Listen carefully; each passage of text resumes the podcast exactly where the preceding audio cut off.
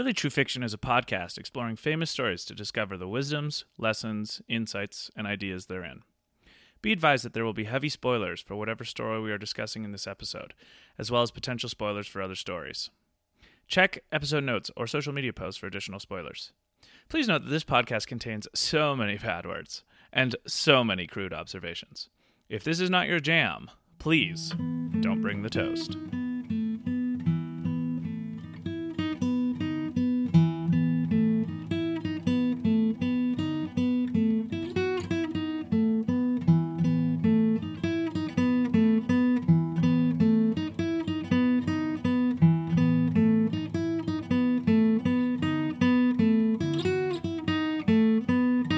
Welcome to another episode of Really True Fiction. My name is Luke Mason, and I am really excited because for the f- we have a new first, first time ever on RTF. It's my first four way. really excited to get my toes wet on this one. Now it is all returning guests, but it's the first foursome we've had. So I'm joined today by Lydia Rollinson. Dan Holder, Graham King. uh, returning champions, I might say. Return of the King, if you will. Uh, yes, however, um, we will only have one ending to this podcast. And I want to give a shout out to Dan and Lydia as I got a text today from my friend Michelle in Calgary saying that she liked the Order of the Phoenix episode, but especially liked my guests. So, I always like Michelle. yeah, she's pretty nice. And Graham, I haven't got any feedback yet on the Orphan Master's son, That's a which I assume means that it's uh, beloved. yeah. It's like over. No, no complaints. Yeah. no edits. No notes. Yeah, no, no. Perfect. No. uh, edited. Um, yeah, thank you for coming back, Lydia, Dan, and Graham. I, I can't believe it's kind of mind blowing that I started this stupid little podcast a few years ago with just me and David. I never thought of having four people on before. In fact, I would have thought that it was like impossible to do a four person podcast. Well, it may yet prove to be impossible. Well, I have faith. Look forward to your feedback on the four way. I I can't wait. I found a book the other day about how to effectively pull Have it a off. four-way. It was hidden away underneath a desk in my classroom, and all my friends think it's cheating, but uh, I don't care. I want the good grade. It's a little Half Blood Prince joke. Yeah, I get it. we got it. We got it. Just, uh, some say Took biz- me a bit. but- uh, some say bizarre, but for me, it's bizarre. That didn't It's, really make it's, a, sense. it's also a bezoar. oh, well, that doesn't work for my joke. Maybe I'm bizarre. yeah, So, exactly. all right. So, as uh, you all know, I have a, a question at the start of every episode. So, here it is. I, I it didn't take me very long to think of this one. What would be your pitch to Professor Slughorn to join the Slug Club? What would you say to him to get in? About your family or your abilities or whatnot. Well, Bat Bogies is already taken, right?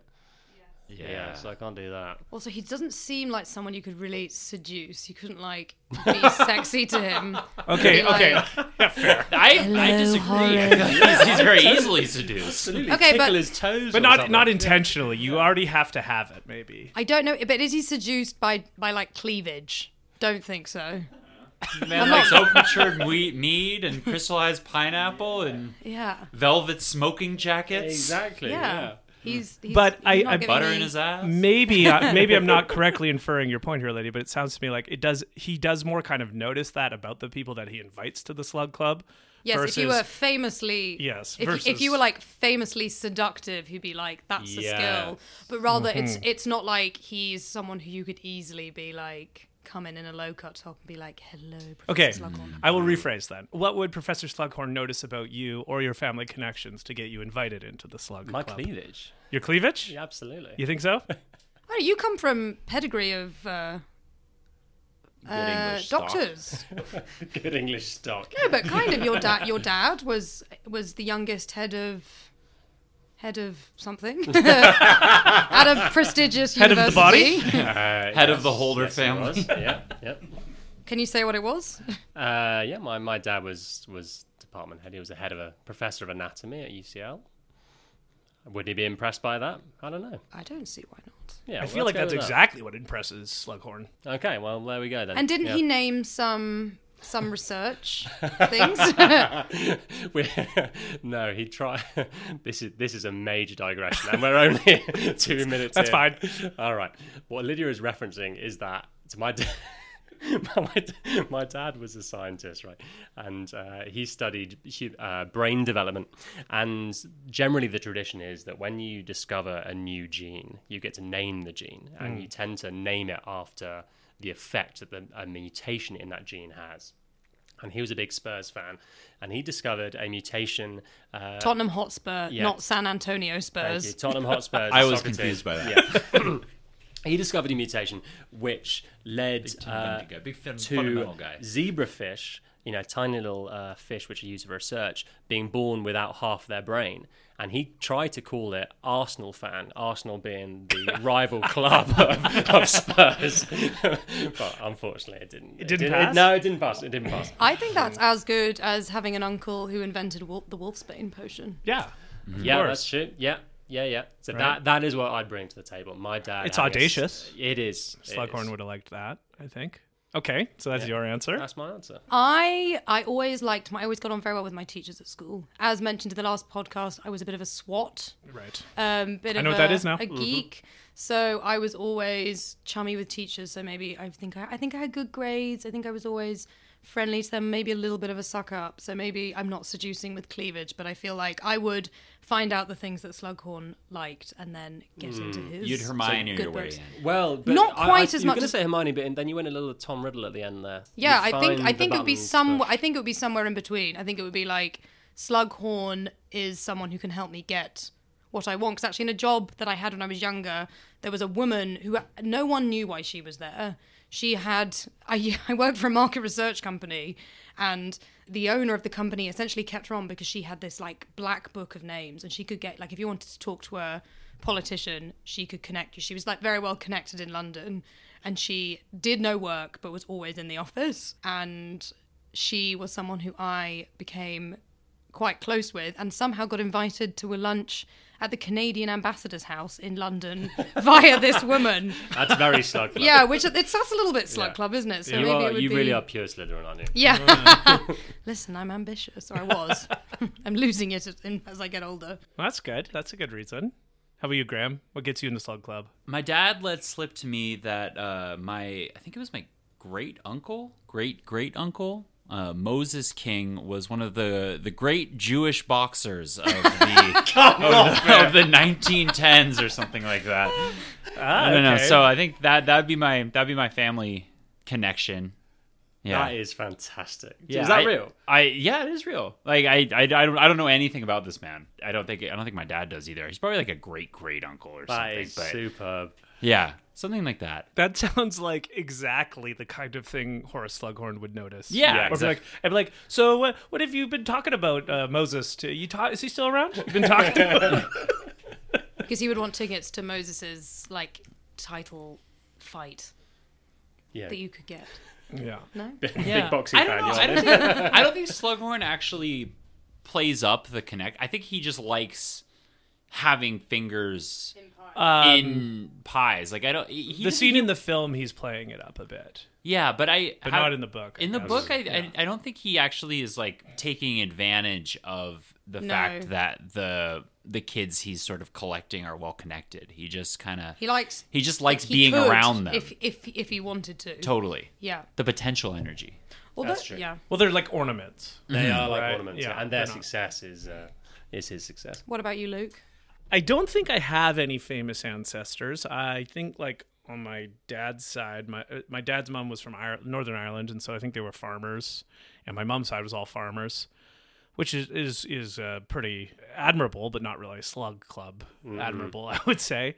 So I actually think I would pick something from my own life. So in the 2009-2010 academic school year, uh, I don't know if you know this about me, but you're actually looking at the uh, president of the Resident Students Association at the University of Calgary. Uh, I spent two years as a uh, staff of the uh, RSA, and in my final year, I ran uh, and won the election for president. Yes, I was unopposed, but I still did get 93% of the votes. So pretty, pretty proud about that. And if that's not Slug Club, worthy, that's I not- don't no. know what is. It was just a really, it was a big growth year. It was my last year. I graduated in 2010 from university, and I learned a lot that year. It was like At the time, we had an operating budget of $110,000 of students' money to spend, uh, steward as judiciously as possible throughout the year to the benefit of the students. And plus, we were the advocacy group for any grievances that students had toward administration. And it was all student led, so it was pretty cool. And yeah, I feel like that one year's experience actually kind of has gotten me most of the jobs I've had in my life, especially leadership based ones or, or program leader. So Were you sort of the head boy of? yeah. Um, what I would would consider be- like an RA, like a prefect. Kind yeah, of, but see, it wasn't RAs Okay. because uh, RAs are technically employees of the university, Mm-hmm. whereas we were a nonprofit volunteer. Uh, we got honorariums, but we it was 100% student led, whereas RAs have student staff and staff staff, Mm-hmm. like adults who run So it. So more SPEW. Yeah, yeah, it was like a grass. It was started as a grassroots student led organization. The way I would refer to it is that the RAs, or we called them CAs, community advisors, they were like the parent figure for the new students, whereas we were like the big brother or sister. Okay. So we would still party with them. More Fred and George than Percy. Oh mm-hmm. yes, Or more Bill than Percy, perhaps. yeah, mm-hmm. definitely more Bill mm-hmm. than Percy. Bill yeah, was Percy. cool. Percy was the CA. Mm. Yeah, I don't know if there's an exact role at Hogwarts that would be because prefect would be more CA, so it would be like maybe the Quidditch captain. Okay. Which is Something like pertinent to the Half Blood Prince. Yes, that's right. So yes, Half Blood Prince, arguably the best in uh, the canon. Yeah, there's no argument really, is there? yeah, it's inarguably the best. I think it's arguably the best. I, I, I don't What, know. what are your other contenders? Goblet of Fire? Yeah, I mean that's my favorite. Best but adventure. For Yeah. sure, that's the best adventure. My um, yeah, my personal favorite. But I think Half Blood Prince, just for how it advances the story, how it Yeah. kind of brings the story of Voldemort's backstory full circle, and Mm-hmm. how it really kind of like opens up the adventure Yeah. that happens in the seventh book, kind of beyond. I think the it's world of Hogwarts. literally the best. I, yeah, I, Um, I agree with but that. I don't think it's a slam dunk. Is all I'm saying. Yeah.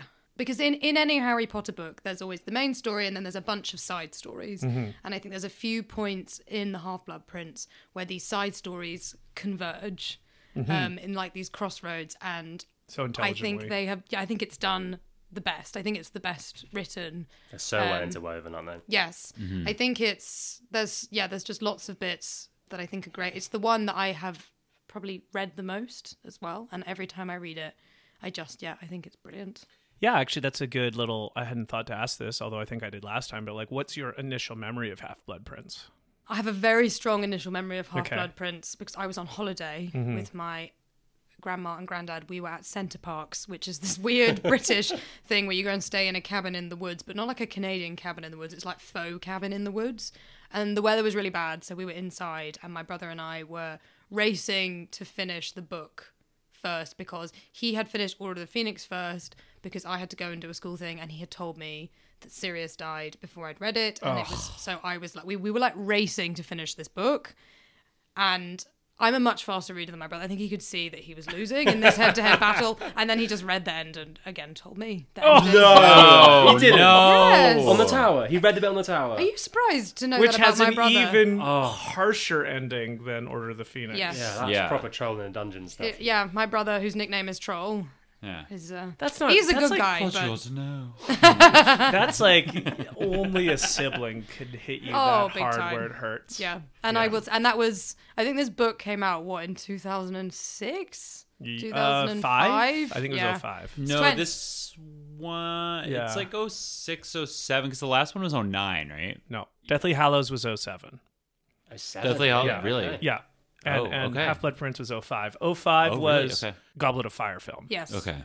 07 was Order of the Phoenix film. 09, Half Blood Prince film. Okay. And then 2010, 2011 Good. for. That's why he's the host. Yeah. Uh, But anyway, it was a long time ago, Yeah. and I still remember that. Yeah, I Thank don't have any you, particular memories for it, but the the, the uh, apart from the the whole Horcrux stuff really just expands the universe and uh, one and explains a lot. so much. The universe just gets one whole level richer, you Mm-hmm. know, in just in just a few chapters, and I absolutely loved that about it. And that was my overriding memory. Yeah, I remember when it came out. I must have been. I mean, if it was 05, I would have been like nine years old, Mm-hmm. 10 years old, maybe. And I, I believe it came out in the summer, right?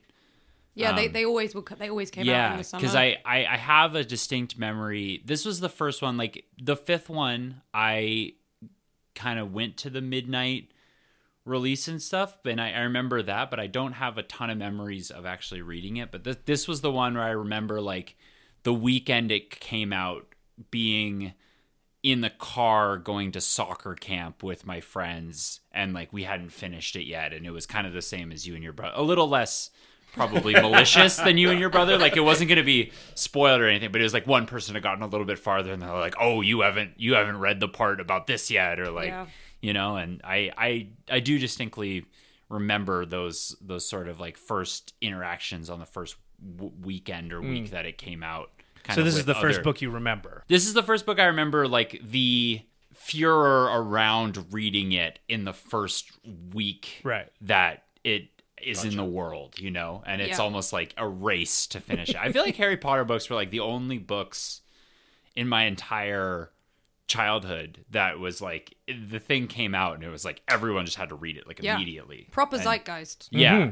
Yeah. And this was this was the first one where I really felt a part of that. I think Order of the Phoenix, like I was just a little bit too young to kind of feel that almost pressure mm-hmm. from other people. And this was the one where I was like I was I was locked in. You're in it. Yeah. Gotcha. Well, turns out Half Blood Prince is also the first Harry Potter book I remember. Because first one as you you'll read, remember Yeah. from the last episode, it's actually the first one I ever read. uh, it was summer of 06, and it was uh, my girlfriend at the time was on vacation with my family on the Oregon coast, and she brought it, and it she had finished reading it, and I didn't have any other books to read, so I was like, well, I'm old enough now. I'm allowed to read Harry Potter. You can't tell me what to do anymore, mom Screw and you, mom and dad. this is my book now. and uh, so yeah, Half Blood Prince. I can't remember if I had seen any of the films. I think I probably did. I probably saw the first two or three films, even maybe before I read Half Blood Prince, but I hadn't read any of the other books. So I have very, very vivid memories of reading it and being like, yeah, I feel like a lot has happened already in this story. you, can't, you can't help but feel that as you're Yeah. going through this. There's you been know? a little bit of It's plot like who's development. this serious? Who's, who's this serious guy they keep talking about? Who's so sad about Why is him? everyone so serious? Yeah, exactly. And you know, everyone uh, Quidditch. That's I think that's a thing, right? They do they do the Quidditch. Um, but no, I remember loving it. I remember thinking even back then, it's like I don't know if I like Slughorn or not. It's really hard to tell. Like Well, in some moods, Harry. That's how in some feels. moods he's okay, some he's not. Um, I remember thinking, reading the Half Blood Prince. I, I I'm pretty sure. See, it's really hard to remember what it's like to not know the ending. Be like, what is it Yes. like to? I'm I pretty. think I think about that a lot. I'm pretty sure I thought the Half Blood Prince was Voldemort when I was reading it, but there was a part of me that also thought it was Snape Yeah. just because of I mean all all of the clues are there for it being Snape. I mean it's in potions class, you know, to start and Yeah, I, no, I don't know. I think it's more in the clues would point towards Voldemort. I'd say more than Snape, wouldn't you? well, I'd have to litigate every clue along the way and I don't remember them all, but I, Yeah. I just I don't know. May, again with the with the clarity of hindsight, you can see how it's Snape the whole way through. Yes. Yeah. I don't think I, th- I don't think I thought it was Snape. I think I was really like, oh my god. Yeah, Um, I but I also read it in Good about reveal, by six the way. hours. Really so I good think I reveal. probably wasn't picking up on the. I don't think it was ever mentioned that Snape is a half blood.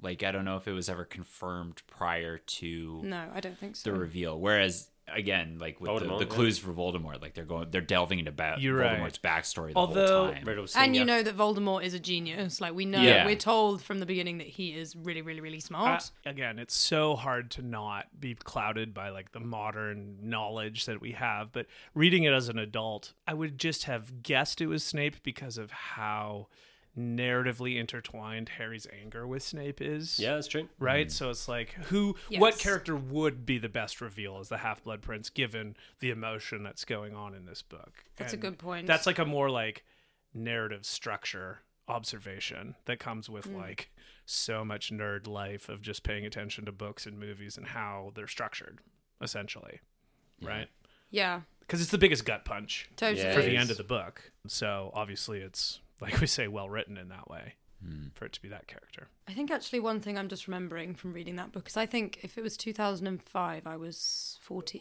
no, 12, 13. And this is a theme that comes up in the book. This is when I started to get really into Draco Malfoy. Mm. Like, I had a real thing for Tom Felton, the bad boy. And I think reading this book was when it, I think that's when it started. Mm-hmm. And when I, he's when he's crying, When when he's he's showing different Yeah. sides. and I was like, I was on the Draco Malfoy tumblers. Mm-hmm. I like, I, I think, I, I Were think you I was in some Draco Malfoy fan groups on Facebook potentially. Yeah. Yeah. You, Jesus. you were feeling like Harry does with Dean when there's she's describing Pansy Parkinson running her fingers through his hair. yeah, yeah, yeah, Yeah. Crikey. Did the Again. monster arise out of your chest?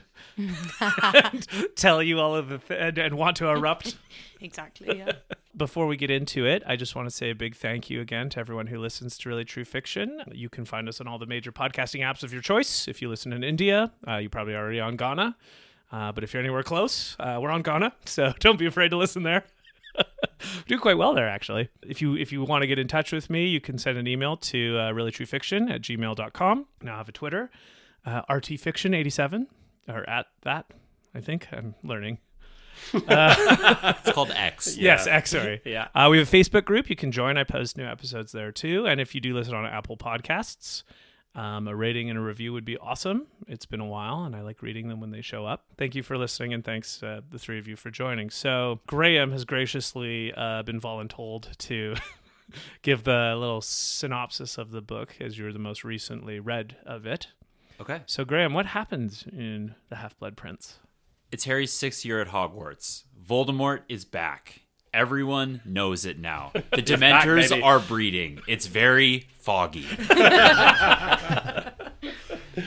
In The Half Blood Prince, Voldemort has stepped from behind the curtain that he was behind in Order of the Phoenix, where everyone was sort of unsure of him being back. He's definitely back. He's been seen at the ministry. And the stuff that was happening prior to his original interaction with Harry Potter is happening again. People are mysteriously vanishing.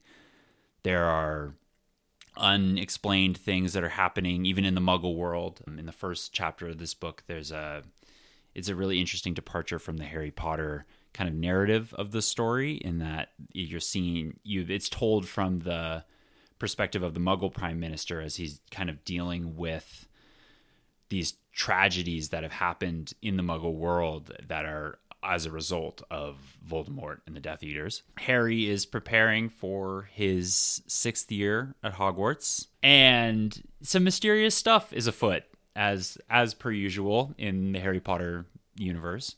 Bellatrix Lestrange, the Death Eater, and Narcissa Malfoy visit the house of former potions teacher, soon to be Defense Against the Dark Arts teacher Severus Snape, and make him take an unbreakable vow to protect Draco Malfoy as he tries to do something.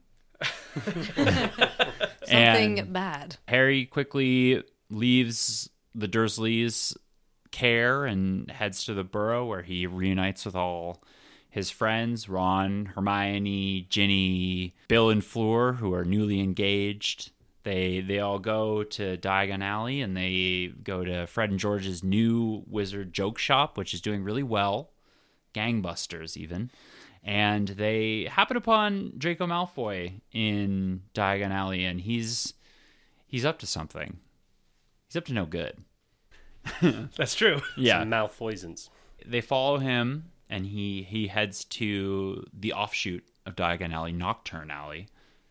And they observe him. They're very thorough. Yeah. do you want me to, do you want me to do a shorter summary? That's probably a little yeah. Okay. Sorry. It's okay. I think we're, we're now moving on He's to page still up eight. to no good. They go to Hogwarts. He's taking potions classes and he he hasn't thought to buy a book because he thought that Snape was going to be teaching potions. So he gets an old book, a used book. He finds a potions book that has been heavily annotated by a mysterious figure that calls themselves the Half-Blood Prince. And he quickly finds that the all the annotations in the book are useful Yeah, this person is a genius. this person is a potions genius and he quickly he quickly ascends to the top of the potions world at Hogwarts. I forgot to mention that there's Slughorn. there's a new potions teacher. His name is Horace Slughorn. Dumbledore has been very keen on hiring him to the school for who knows what. And yeah, Harry kind of rises to the top of potions class. He also learns some new spells that the Half Blood Prince has apparently come up with and written in his book. And the other thing that's happening in this year is that Dumbledore is having Harry for private lessons that are kind of centered around Voldemort's past. So he really wants Harry to understand how Voldemort thinks, what makes him tick, where he sort of came from, and the kind of the origin story and what drives him. And he's doing this in the form of taking Harry into the Pensieve and looking at kind of old memories of either himself, Dumbledore, or other people that he's extracted memories from. And it all leads to the reveal that Voldemort has kept himself immortal, basically, by splitting his soul into seven different parts and encasing this these pieces of his soul into powerful magical items.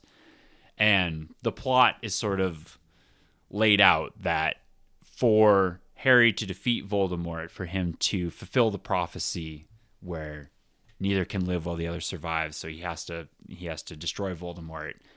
He's going to have to find these pieces of Voldemort's soul and destroy them. Yeah, that must have been a real kick in the bollocks for Harry. Huh? Yeah. You got to kill him seven times over. Yeah. Well, he's already he's already destroyed a couple. Oh yeah. Yeah. So the diary from Chamber of Secrets, that was one of the Horcruxes, destroyed that in book two.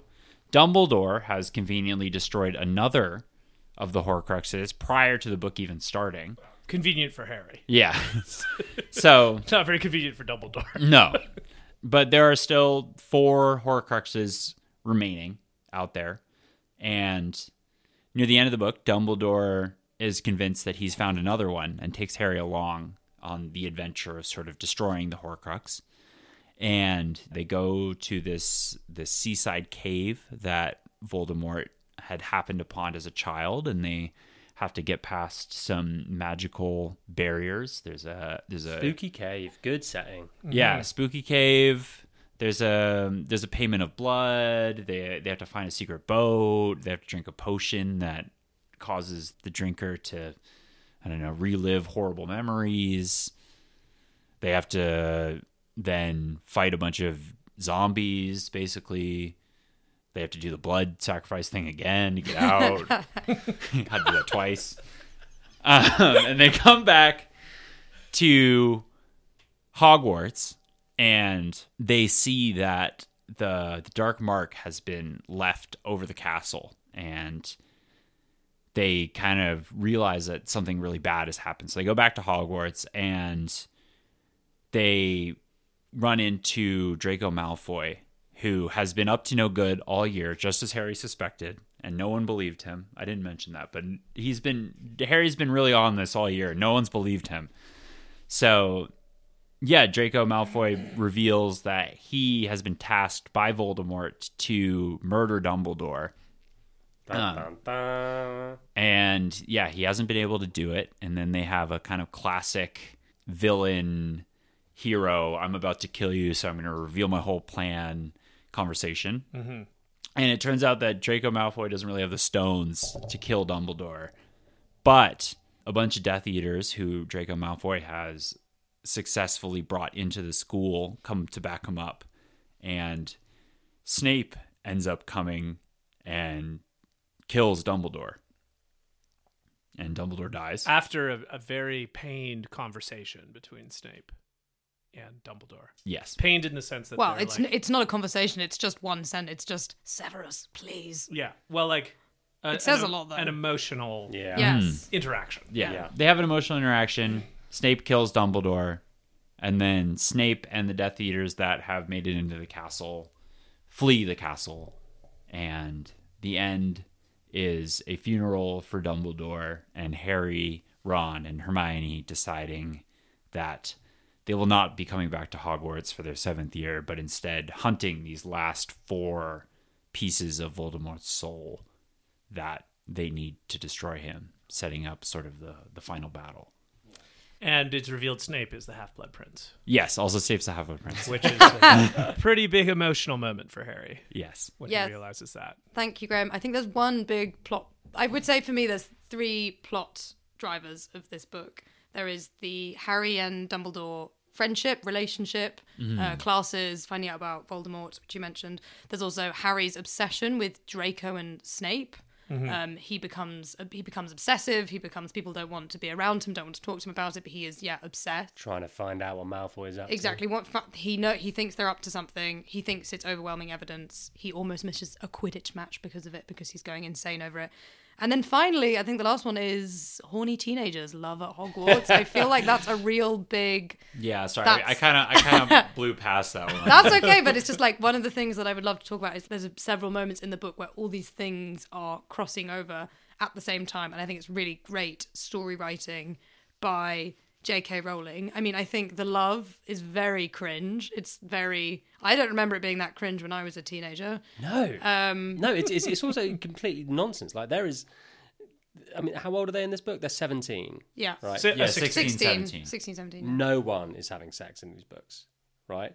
And I horny mean- teenagers in real life are I mean, significantly hornier than. Harry is is reminiscing about a a great hour spent alone That's with true. Ginny down by the true. lake. Also- Like, you know Roger Davies That is has true. got up. He's got Roger he's got a high body count. Yeah, he's an absolute dog, old Roger. Well, it's also Roger. like um, because it's written for teenagers. Yeah. it's also like the personality elements are heightened, yes, they are. and the the kind of like emotional, the cathartic things are heightened, probably exaggeratedly, to be like, hey.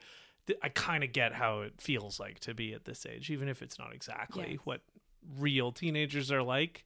They probably think like that sometimes, and I know I had some like over the top emotions. Oh, completely, yeah, yeah, it's not. yeah, it's yeah. I, I guess it's I guess it's it's not that, but it's the fact that they um, yeah, are just so unable to progress it. But maybe it did. Maybe it was really slow. Maybe I've forgotten what it's like to be sixteen. But I don't know. Like, did you ever meet anyone who was like Lavender in her Oh, of course. romance? Really? Really? I Girls being oh, come on you. I feel I feel like it's a very well trodden thing about girls being like psychos and being like over the top and like Yeah. that kind of thing. And I know I don't think Lavender is a psycho, but that the possessive, the I don't know if he likes me as much as I like him. The baby talk. Yes. Yeah. Okay. one okay. one. You are saying it. Yeah. My sweetheart. I mean, that was weird. The necklace. Yeah. I think I might. You know, fam- vaguely familiar with the old Romilda Vane. Poison you into loving me. And also Ron being useless. I Yeah, think I yeah, saw yeah. a lot of like not one not being able to break up break up with someone, so just pretending to be asleep Yeah, that when is they were definitely around. that rings true for Yeah. sure. yeah. But but this whole sort of like relationship as a status symbol for teenagers that was definitely rings pretty true to Yeah, me. for sure. And also pining for not being able to talk. Obviously, there's reasons why Oh, Harry. Christ, yeah, yeah. There's many reasons why Harry can't go for Ginny. The main one being that she's Ron's sister, but also just not being at it taking a long time to like put together how you feel about someone. And like, there's the I really love when they're in the first lesson with Slughorn and they're all talking about what the love potion Amortentia smells like to them, and she's laying the breadcrumbs of he's like, oh, it's some flowery smell he thought he smelt at the burrow. Like, I mm. love there's all these little bits, and I remember there's a bit when they're in the Three Broomsticks. And Hermione is getting jealous of Ron lusting after Madame Rosmerta before. This is like early, and I, I think I only picked up on this one this time that I read it. I think I'd never cracked that bit. She just she does J.K. Rowling does a really great job of like just giving you little bits at Yeah, a time rather really than being does. like Harry loves Ginny. Well, yeah. On that, that's something I think is a little bit funny. Is is is how much time is spent on the emotions that the characters feel uh, in different affairs. You know, obviously it's from Harry's point of view, but we we hear about this beast that's in his heart when he's thinking about Ginny, and it's roaring its head, and we hear in excruciating detail in book five about Cho. But with Ron and Hermione, you're kind of, in one sense, you're slapped across the face about their, uh, with their their growing love and their feelings they have for each other.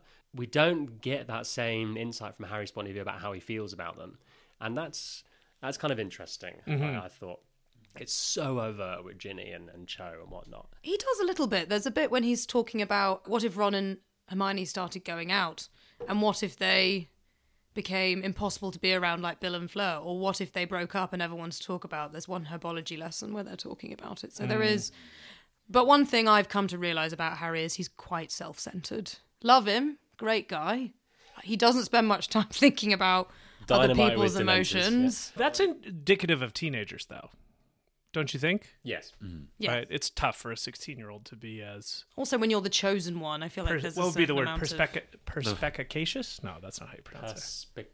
Oh. Per- Perspicacity? perspicacity? perspicacious. Sure, let's I go think with that's that. it. It's hard to do when you're 16. Sorry, Graham. No, no, no. I, I interrupted you. I felt like having reread this book fairly recently that the Ron and Hermione piece of it is actually pretty well developed in this book. Like Hermione, there's a scene where she gets where Ron has started to go out with Lavender Brown and she's just like absolutely heartbroken and he he stumbles into a deserted classroom Oh, that she's in with with Lavender Brown like kind of the night that they've they've started to hook up and she has this flock of birds and she sends them at him A in- pugno. yeah in anger and there's i don't know there's just lots of little pieces of them like really carry or like when ron is um he's poisoned in the hospital wing and he's he's incoherent and he's kind of just muttering her name Yeah. Yeah. and spoiler alert for the seventh book they they do get together but i, I feel like at that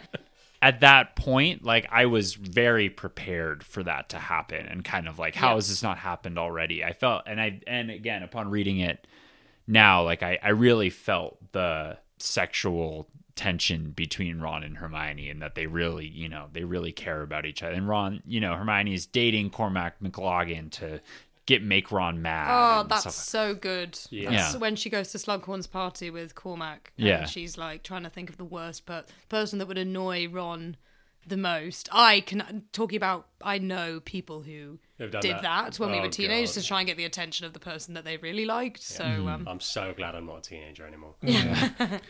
Of the three main plot thrusts that you mentioned, Lydia, I, I, I agree with you. Those are the three main ones. I, I was least compelled by the horny teenager one in the overall story, but I do think there are two things in that whole realm that are phenomenal. The first one we've alluded to already about the like relationship for status game that is played overtly by teenagers and then throughout life.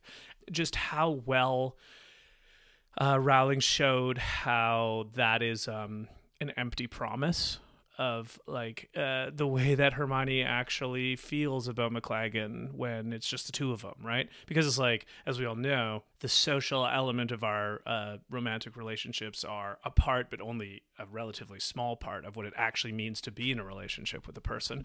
And so, learning that to be with a Quidditch star or a football star or a cheerleader or whatever, like whatever that is does for your reputation or social life, kind of ends up paling to the more existential element of how to actually be with a person. And The all the drudgery of dating a moron. uh, exactly, and then well, yeah, and and and then well, and Ron realizing that maybe Lavender isn't exactly his dream girl in certain ways as That's all well. she's got to say is one one. Yeah, and well, yeah. I mean, it's it's over the top. It's so it's so silly, but it's uh, it does drive at a deeper point of like um again the hollow. I guess the hollowness of dating for social reasons or or status reasons versus um like Yeah. your your feelings, your real, just true, like what sets your heart on fire, kind of thing in another person, and and like how hard that can be to learn as a teenager. I definitely have memories of that, not so much for myself, but friends and people around me. So I think that was done really well in the book. But even the more visceral one is I loved how it's described that it's it's not the, the jealousy that Harry is feeling in this book. It's not described as like anger or even like annoyance or frustration. It's a monster, right? It's like it's very primal and very uh, primitive in his chest. Uh, yeah, I- the I lo- longing. I loved her choice, uh, her word choices I agree. for for his emotions about how he felt seeing Ginny and Dean. Ta- Man, I can't even. I've written a song about that feeling, and I was like 24, you know, or 25. Like I was a lot older than Harry, and I still remember that monster that comes out in your middle of your chest when you see the person you like talking to somebody else, especially if you're a little bit drunk. Yeah. Uh, that um, Harry's not, but so I think those two elements of um, human romance and and emotions are captured so so perfectly in Half Blood Prince.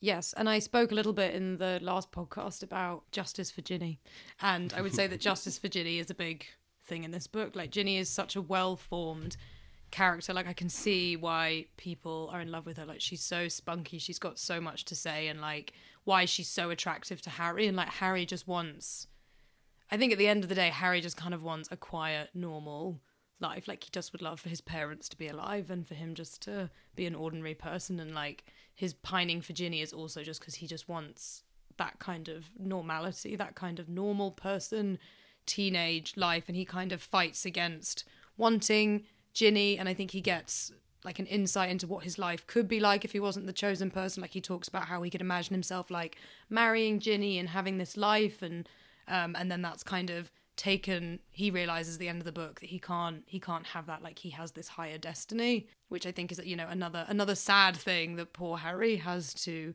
has to deal with but um yeah that's a big if people have only ever seen the films like that's just not something that you would have an insight into at all as to like her character or why she even matters at all so Sorry, do you mean that, you, that Ginny is a normal character? Is that what you mean?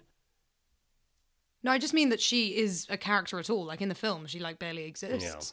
No, I don't mean that Ginny is normal, but I mean like there's a lot of illusions of Harry being like, what would his life be like if Voldemort had chosen Neville? You know, who could have been the other person, and like how you know, there's a point where he's talking about you know it would have been his mother saying goodbye to him, not Ron's, and like he has this idea of he, you know imagining him and Ginny in ten years time or whatever being together, but then he realizes he can't he can't have that. But this is like it's described in the book this is like the happiest time of his life is when he's with her and he mm-hmm. gets to feel like a normal teenager who's got the thing that he wants like nothing ter- in that period after the quidditch final where he can't take place and then he has his first kiss with ginny at the party and then the period after that kind of nothing is really happening like he's not really worried about draco malfoy at that time he's not he's not having any lessons with dumbledore he's just like being like an ordinary boy and then it all mm-hmm. goes into the end the end bit where obviously just goes changes tits up. everything. Yeah. Have you ever heard of the? There's a book. I think the author's a guy named Mark Manson. The book's called The Subtle Art of Not Giving a Fuck. Have you ever heard of that book? I've seen people reading it on the tube. Yeah, It's, it's, in uh, my bathroom. I, I think I think when you were talking about Ginny a little bit, that book came to mind. I think she's got that subtle art Oh, yeah. yeah. to her. So spunky. Yeah. Yeah, and actually, one of the things that she that she doesn't give a fuck about is Ron's trying to input himself into her love life, Mm-hmm. which is something which is so jarring reading reading now. Yeah. I don't know if that's something which still goes on, right? But Ron is so involved in constantly passing judgment on Ginny's love life, right? Not not scared to share his opinions. Not scared About to share it. his opinions, Right, yeah. but thinks that he has the right to have an opinion in the in the first place, right? How much time does Harry spend worrying about how Ron would feel about uh, him and Ginny hooking up? Totally. Loads. Yeah. Why on earth should Ron have an opinion? It's human nature. That I mean, it's a not. It's not justified Hmm. when you analyze it consciously, but it's again. I think it's the monster. Yeah, and as being the sixth sibling of seven, he's probably got always people telling him what to do. So Ginny's the one that he can then be like, "I'll tell you what to do." I think you're right, Dan. I just can mm-hmm. understand why he would feel Yeah. that, and whether whether or not. I mean, Ron is such a bring it up. deeply flawed person. Yeah. There's many aspects of his personality that But are. that in particular is I think that's very realistic, though. I can see brothers n- not wanting their sisters to be. I mean, it's it's based in misogyny, not mm-hmm. wanting their, their sisters to be seen as slutty or anything like that. And that's essentially what he's saying she is, because she's had two boyfriends in two years. which is probably it, i think that's different than um, having a raised eyebrow over a friend or a sibling who you feel is seeing someone who is like a douchebag or maybe not good for them in some way. Because in that second case you're still caring about their happiness and well-being whereas uh, in that first case you're back to that kind of status thing or like um, yeah i don't want my sister to be known as this kind of girl. So it's i think it's a difference between what you actually what motivates you And also, Ginny is very popular. That's something that's really emphasized. A lot of people like her. I think there's a. I think Ron is masking his jealousy Yeah. Hmm. in the fact hmm. that she is Would well definitely agree with liked because he is not. He doesn't feel well liked. So I think he's masking that by being. Yeah, and actually on that, it, it's a it's a it's an argument he has. It's an argument he has with Ginny, which prompts him hooking up with Lavender. Exactly. because she's having such a go at him for for not having done for his casting snogging. judgment on other people doing loads of snogging when he himself is. I mean, if no anything, it's road. almost unbelievable that she's as self-possessed as she is at age 15. Oh, big like time. that that would be the only like critique I would make of it is that I just don't know how well-adjusted 15-year-olds are across the board, but it's like she's written in such a way that it's totally flush with Harry falling for her. Oh yeah. Like hmm. she's got the attributes that a person would fall for, even if it's a bit uh, almost unbelievably precocious. I still think it's perfect. Yeah, the, as you say, the books do her justice. Yes, they do. I might just say this here. I'll plant a flag. I don't think there's a bigger disparity between book and film as Half Blood Prince. Half Blood Prince maybe being the best book, arguably the best, and I think it might be the worst film. Like it's such a bad movie. Uh, I hated it. It's very I don't, dark, right? It's the movie that they forgot to turn on the lights. It's everything dark. is grim and but dark. It, but it, it just and I don't this isn't a criticism of Michael Gambon because I think he's a great actor but whatever the direction he was given Dumbledore was just one note flat in the film and in the book he's about as good as he's ever been Mm. in in any of it so anyway I, I mean, the the film is is. I watched it for the first time in a long time recently, and I enjoy. I think I enjoyed it because I think there's an there is a certain air of silliness around the way they approach all of them being in love, but that takes up so much of the film. There is no time really for the other two main plot stories that I guess we'll move on to talk. which to are about important which are, which are very important. And yeah, and as you say, Dumbledore is just. Did you put your name in the goblet of fire for the whole thing? He's like he's just very intense. There's like no there's no humor. no twinkle in the eye. That's the main thing that's missing from all the films, though. To be honest, is there is I find the books to be very funny, Mm. not all the time, but um They have elements that are very funny. exactly. There's lines in all the books that make me laugh out loud. the films are also visually stunning but so stylized in a way that the books don't have to be like the the amount of money and time that goes into the sets and the visualization of Hogwarts and the surrounding area and all of the aesthetics of it are cool but I just feel like that was the budget so much more than the script. the heart of it you know and even the acting like with the kids especially and that's you can't do much about that I suppose because you got to get kids that kind of look like are described but anyway There are some there are some ver- there are some funny bits in the sixth film though, which I think is why I enjoyed it. Funny bits yes but i just Overall I, bad. I i watched the movie right after i read the book and i was like is this the same thing Yeah. like, did you read the book you missed the point of it i Yeah. think okay so having read this book again recently it's one of the things you said lydia and it's probably the thing i struck me the most harry's right about malfoy Yeah. and nobody believes him Mm. and I didn't really know what to think about that. Like, is it a development of Harry? Like, is he right on accident? Because a lot of times in the previous book books, Harry has been blinded by his biases to look at the wrong person or the wrong thing. I can't remember which one, but he there's one of the earlier books where he's convinced the bad guy is somebody and it's somebody else. Maybe it probably happens a couple times. Uh, he's just so focused. So his his we we have um precedent for his obsession being misguided and um his judgment being clouded. And his judgment still didn't feel uh, particularly nuanced, but he caught on to something with Malfoy in this that I was a little surprised he wasn't taken more seriously by his friends mm. about that because I thought Harry made some great points about like, well, his dad's a Death Eater. He's in Borgin and Burke's. I was surprised that Hermione especially didn't think once about vanishing cabinets because she's like a genius about this kind of shit. So she'd never heard of those things. Like she couldn't find Horcruxes, but I bet you vanishing cabinets are somewhere in the library of a book she read sometime and her memory being encyclopedic about that kind of stuff. I was just like, okay, these are I'm not gonna call that a plot hole. It's just a funny character omission It didn't her quite part. ring true, did it? Because the evidence really does stack up against Malfoy pretty early on. Yeah, He goes to Borgin and Burke's. He's up to something. They have this fight in uh, Madame Malkin's. He doesn't want to lift his left arm. He doesn't want to lift the sleeve of his left arm. He then, on the train, he's boasting about giving some sort of job and being something important.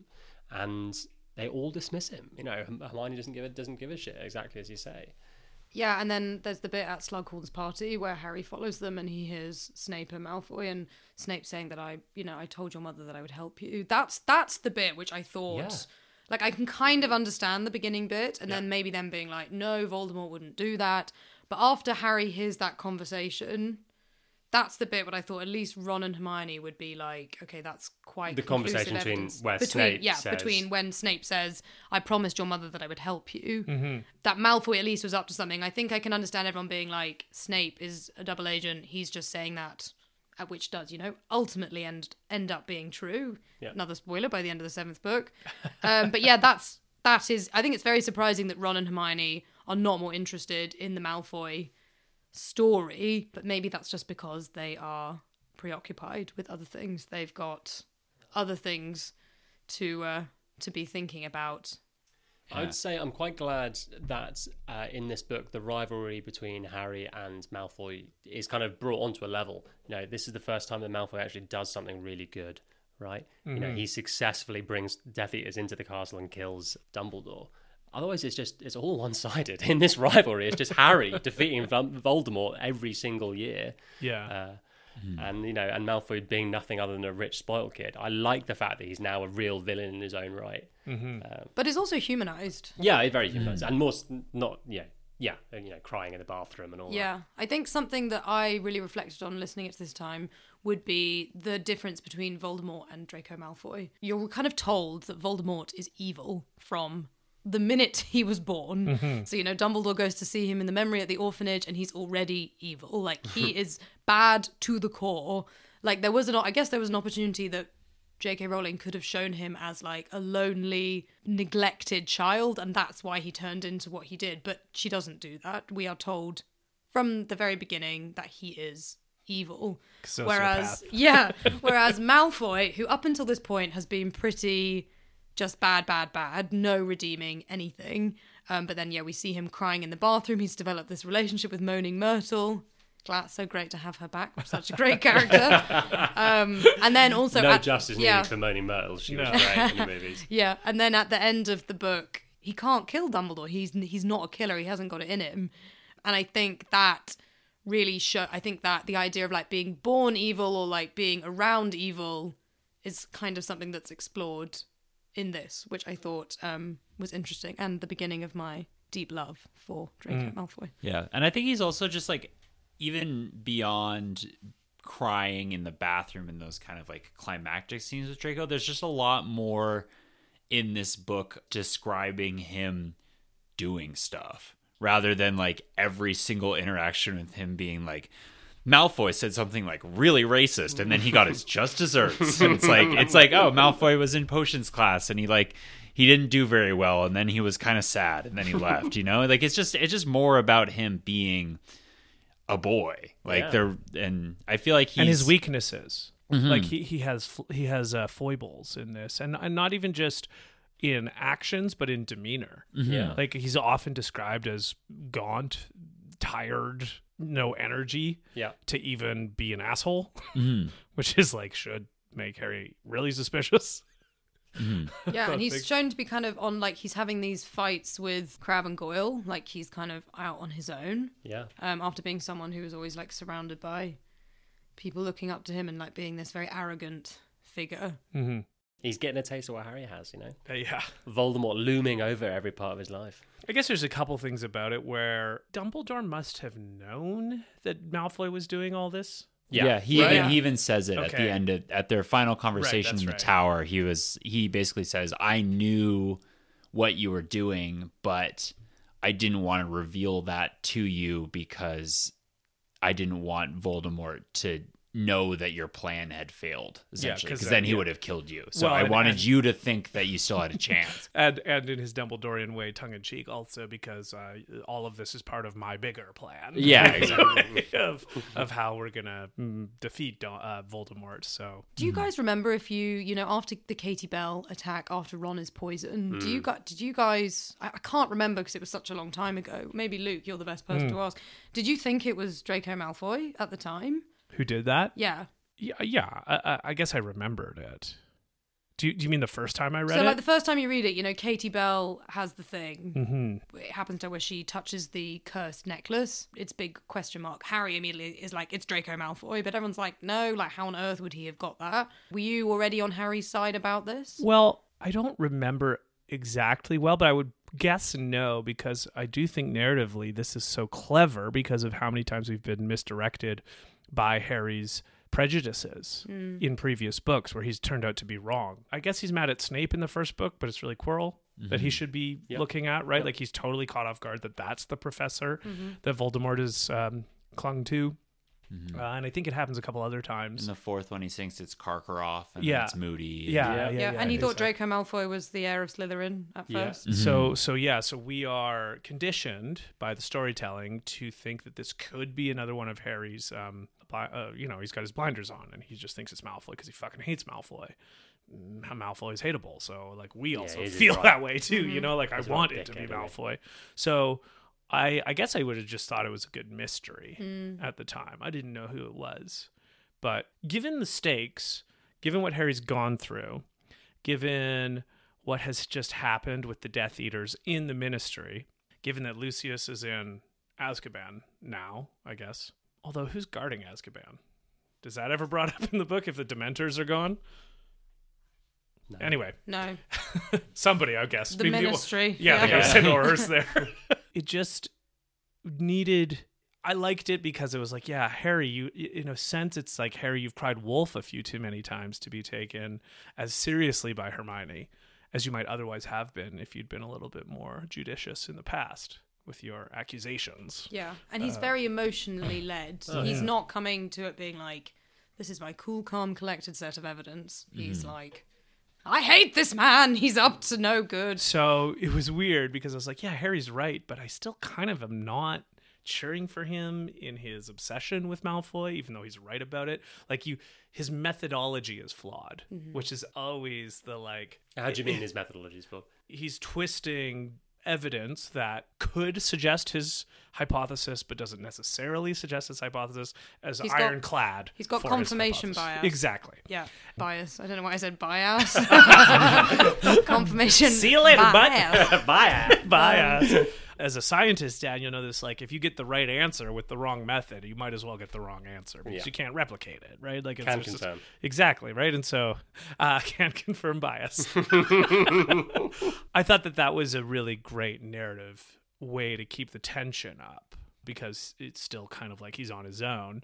Although you're right, the scene with Snape and Malfoy talking after Slughorn's par- party, like Hermione, I don't know, I found her a little bit taking a step back in this book Yeah. from presence and heroism. I guess she she was great still, but not. Anyway, um, but w- what I found very compelling in that whole dynamic is actually Malfoy's point of view in all of this, because as we learn, he's actually uh, operating in his quote unquote evil out of fear. Right, like it's fundamentally fear of Voldemort, which actually uh, it might have been in the film, but Dumbledore talks to Harry about at the end of the fifth book. He says, "We're going to win because fighting for what you love uh, is much stronger than fighting for what you're from what you're scared of," um, which is what Voldemort has. He's just got this presence over the Death Eaters that they're scared of him. They don't actually really like him. It's like a a real life thing that occurred to me, and this is pretty heavy, but it's you know you can't help it what pops into your mind. Uh, have any of you ever been to Cambodia? No. No. I have. Okay. Did you go to the killing fields? I did. Yeah. Pretty sobering, hey? Yeah. There's like all of these graves, and I won't go into detail, but like basically killing infants kind of thing. And there was a, I remember so vividly, there was a, a grave pit for Khmer Rouge soldiers who refused to like slaughter babies, and they had their heads cut off and were put in. So it's like either kill these people, these civilians, including children, or we'll kill you. And that is a real life instantiation of what happens in this book, which is like one of the deepest seated horrors of tyranny is like you have to do these things. So it's like how you get non sociopaths to do terrible things Yeah. is fear.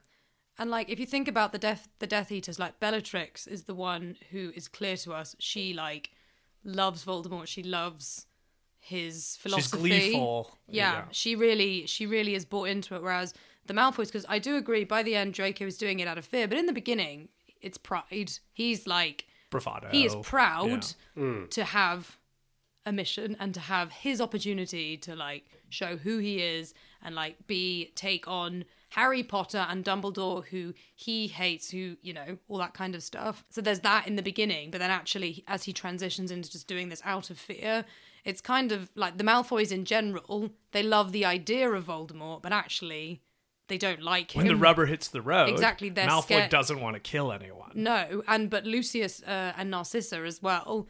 They don't like in the beginning of the seventh book. They don't like having Voldemort in their house. Yeah. Voldemort takes Lucius's wand. There's all these things, and it's actually Lucius Malfoy in the second book. It's that's when you get his full swagger, his arrogance, and actually it much better suits him for Voldemort to be gone. That's Yes, it his does, yeah. that that's his perfect time. He's rich, he's powerful, people know these things about him, but nothing could be pinned to him. But actually once it starts coming back, I think it that just hits that point you made about people fighting for love and for friendship and for being together rather than the collection of Voldemort has them is very easily splintable because they in reality don't want to be there. Mm-hmm. Peter Pettigrew, exactly. I felt maybe it's because I work with kids, but that final scene between the conversation between Dumbledore and Malfoy at the end on the on the clock tower or the the bell tower. Astronomy Astronomy Tower. Tower. Yeah, nice trivia, boys. Although you probably knew that in your sleep, Lydia. Uh, it was like so meaningful to me having to talk to a kid who you see the goodness in, but you can see the corruption around them because of their other influences and the kind of um, struggle that's going on internally in a young person between what they think they have to do and what they actually want to do if they were allowed to make their own decisions. That was captured so beautifully, I think, in the book, and much less so in the film. Maybe that's another reason I didn't like the movie. But I really thought how Rowling painted Malfoy's journey in this book is um, a symbiotic kind of tragedy to Harry's growth. I don't know. Like, I, I just, it, because Malfoy has been this nemesis of Harry throughout the five books previous, it, it's such a beautiful wake up call for me. One one of my most enduring memories of the themes of Harry Potter is how Malfoy is ultimately not a villain in the way hmm. Yeah. that he's so like painted as one one dimensionally if you are just like oh yeah Malfoy he's the bad guy and he's just so much more complicated than that and this book starts that Yeah. yeah, Dumbledore's like if you uh, you do this so that I let you get away with it, so that Voldemort basically won't kill you or your family or torture you or whatever, right? Like there are things that Voldemort will do to you if he thinks, and that has precedent in dictators or uh, tyrants throughout history. You you let them down, uh, you know. I mean, uh, King Joffrey is a good example of that sort of the whim to be at the whim of a sociopathic dictator. You have no grounding. What are you supposed to do? If you stick by your principles, you might end up headless in a pit in the Cambodian jungle. Yeah. So that's the kind of motif I really loved from Malfoy's point of view in this book. Well, Harry feels sorry for him at the end. You know, at the end, of, I really love the end of this book. From the time when they go to the cave, and then the battle, and then the bit afterwards with the funeral and Harry having that discussion. It's breathless. yeah, Yes, it it's is. it's, and I actually I like it a lot more than I don't love reading fight scenes. I hmm. find that you know they did this and then they ran there and then they did that spell. I like the I find reading the fight scene at the end of the fifth book and the seventh book quite tedious. That's why I do the fight scenes when we play Hogwarts Legacy together. Yeah. but I really love like the fourth book, the third book, and this book. How I mean, there is some fighting in this book. Harry does some casting spells whilst running, but it's not too long. But I really love the more in depth exploration of the complexity of his feelings, particularly towards Dumbledore after he dies, and then Snape and Malfoy. And in the end, Harry, I think really he feels very sorry for Draco, as he said, because he saw that he didn't want to do it. Because I think in earlier books, I think Harry is probably a bit jealous that, you know, he's rich. He's got parents that love him who will buy things for him. He's got status, all that all that stuff that we were talking about. But I think at this point he like Draco just doesn't really enter his mind anymore. He's like done worrying about Draco Malfoy after this book, which I think is kind of cool. And is mm-hmm. instead focused on Snape and hating Snape.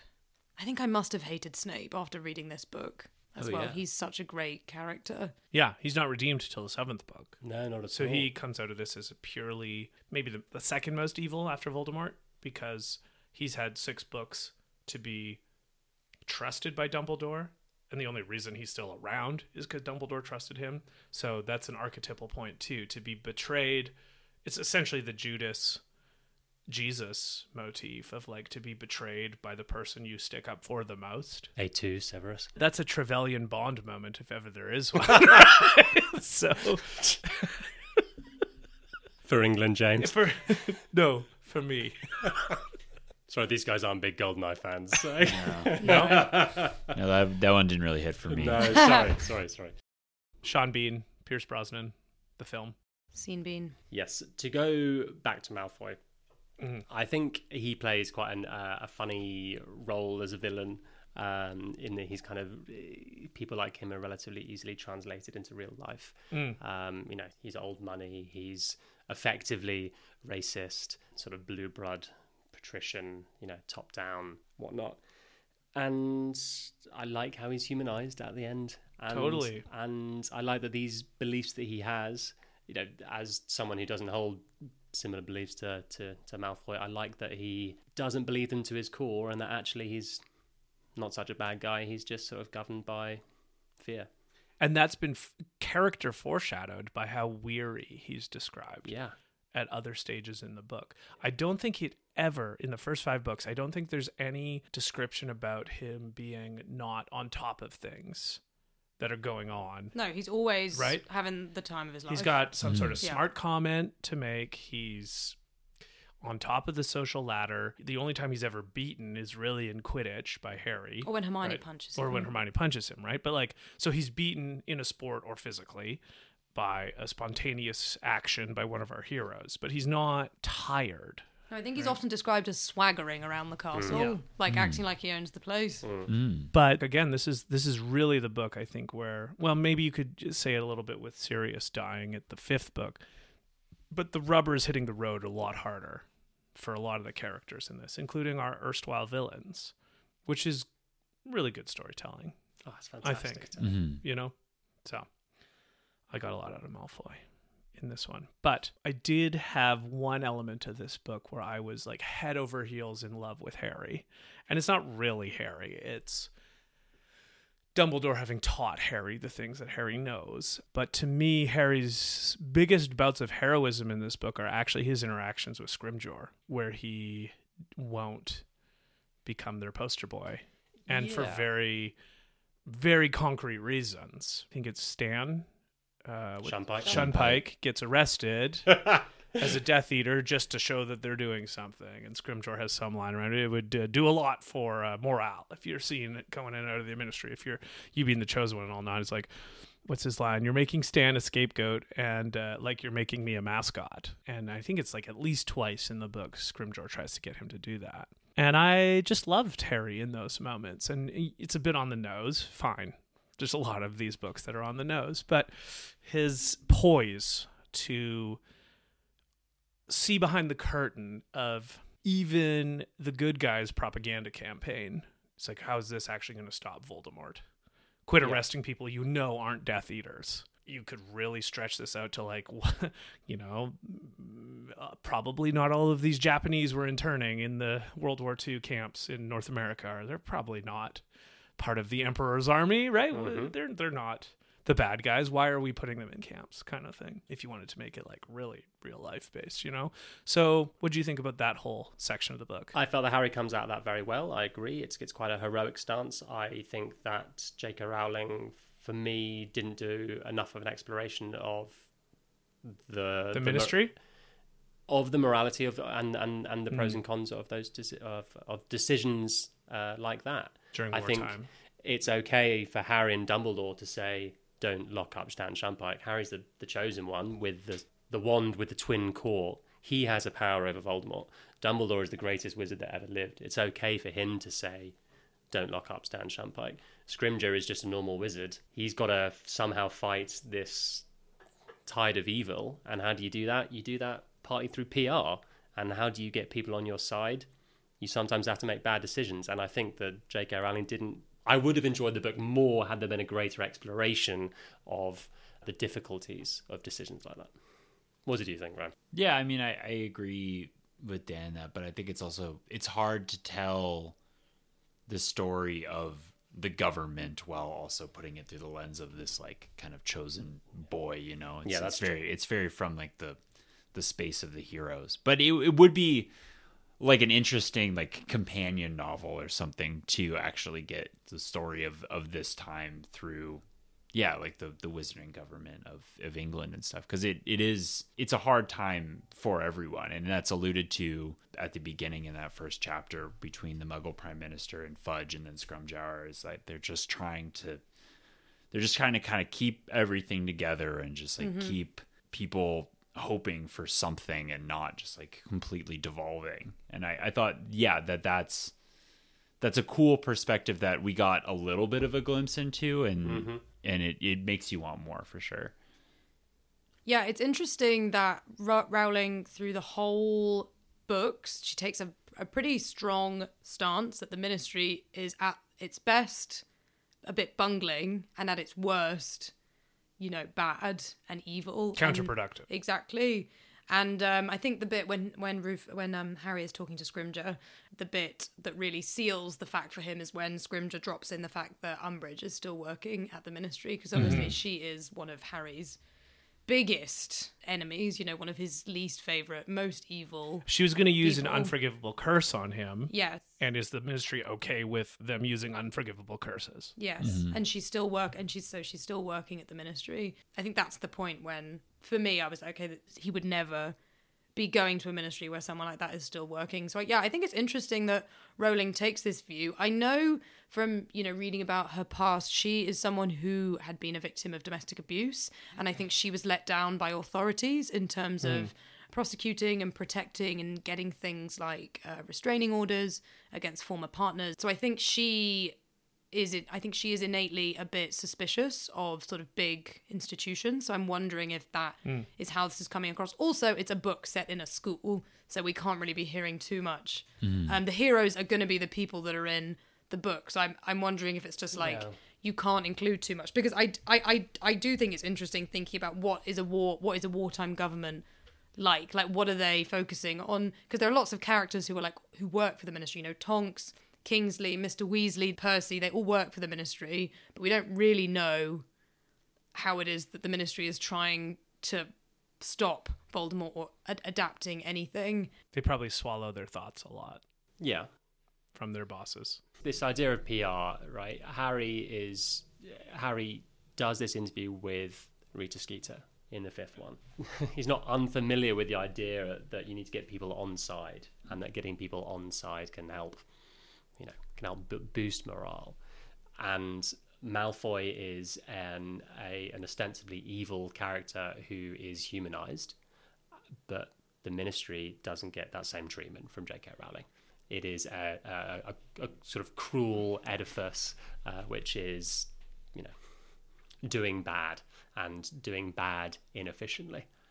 Yeah, okay, I, I agree. Like she wrote it in such a way that it doesn't seem like they actually really care about beating Voldemort as much as they care about looking like they're trying to beat Voldemort by taking care of all of the Death Eaters that they can get their hands on, regardless of the truth fact of the matter Yep. about Death Eaterness or not of their arrestees. But Yeah. to do a counterfactual, like Scrimshaw could have gone up to Harry and said, "Look, we have every resource available in the world, in the magic world that you're in. How do we beat Voldemort?" Yeah. How do we help you beat Voldemort?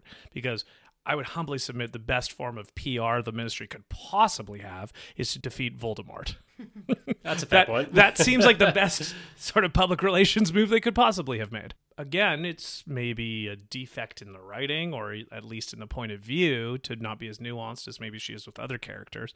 But Scrimgeour doesn't seem to care about any of that. And and being the minister of magic, you'd think he'd have access to all of the resources to help Harry.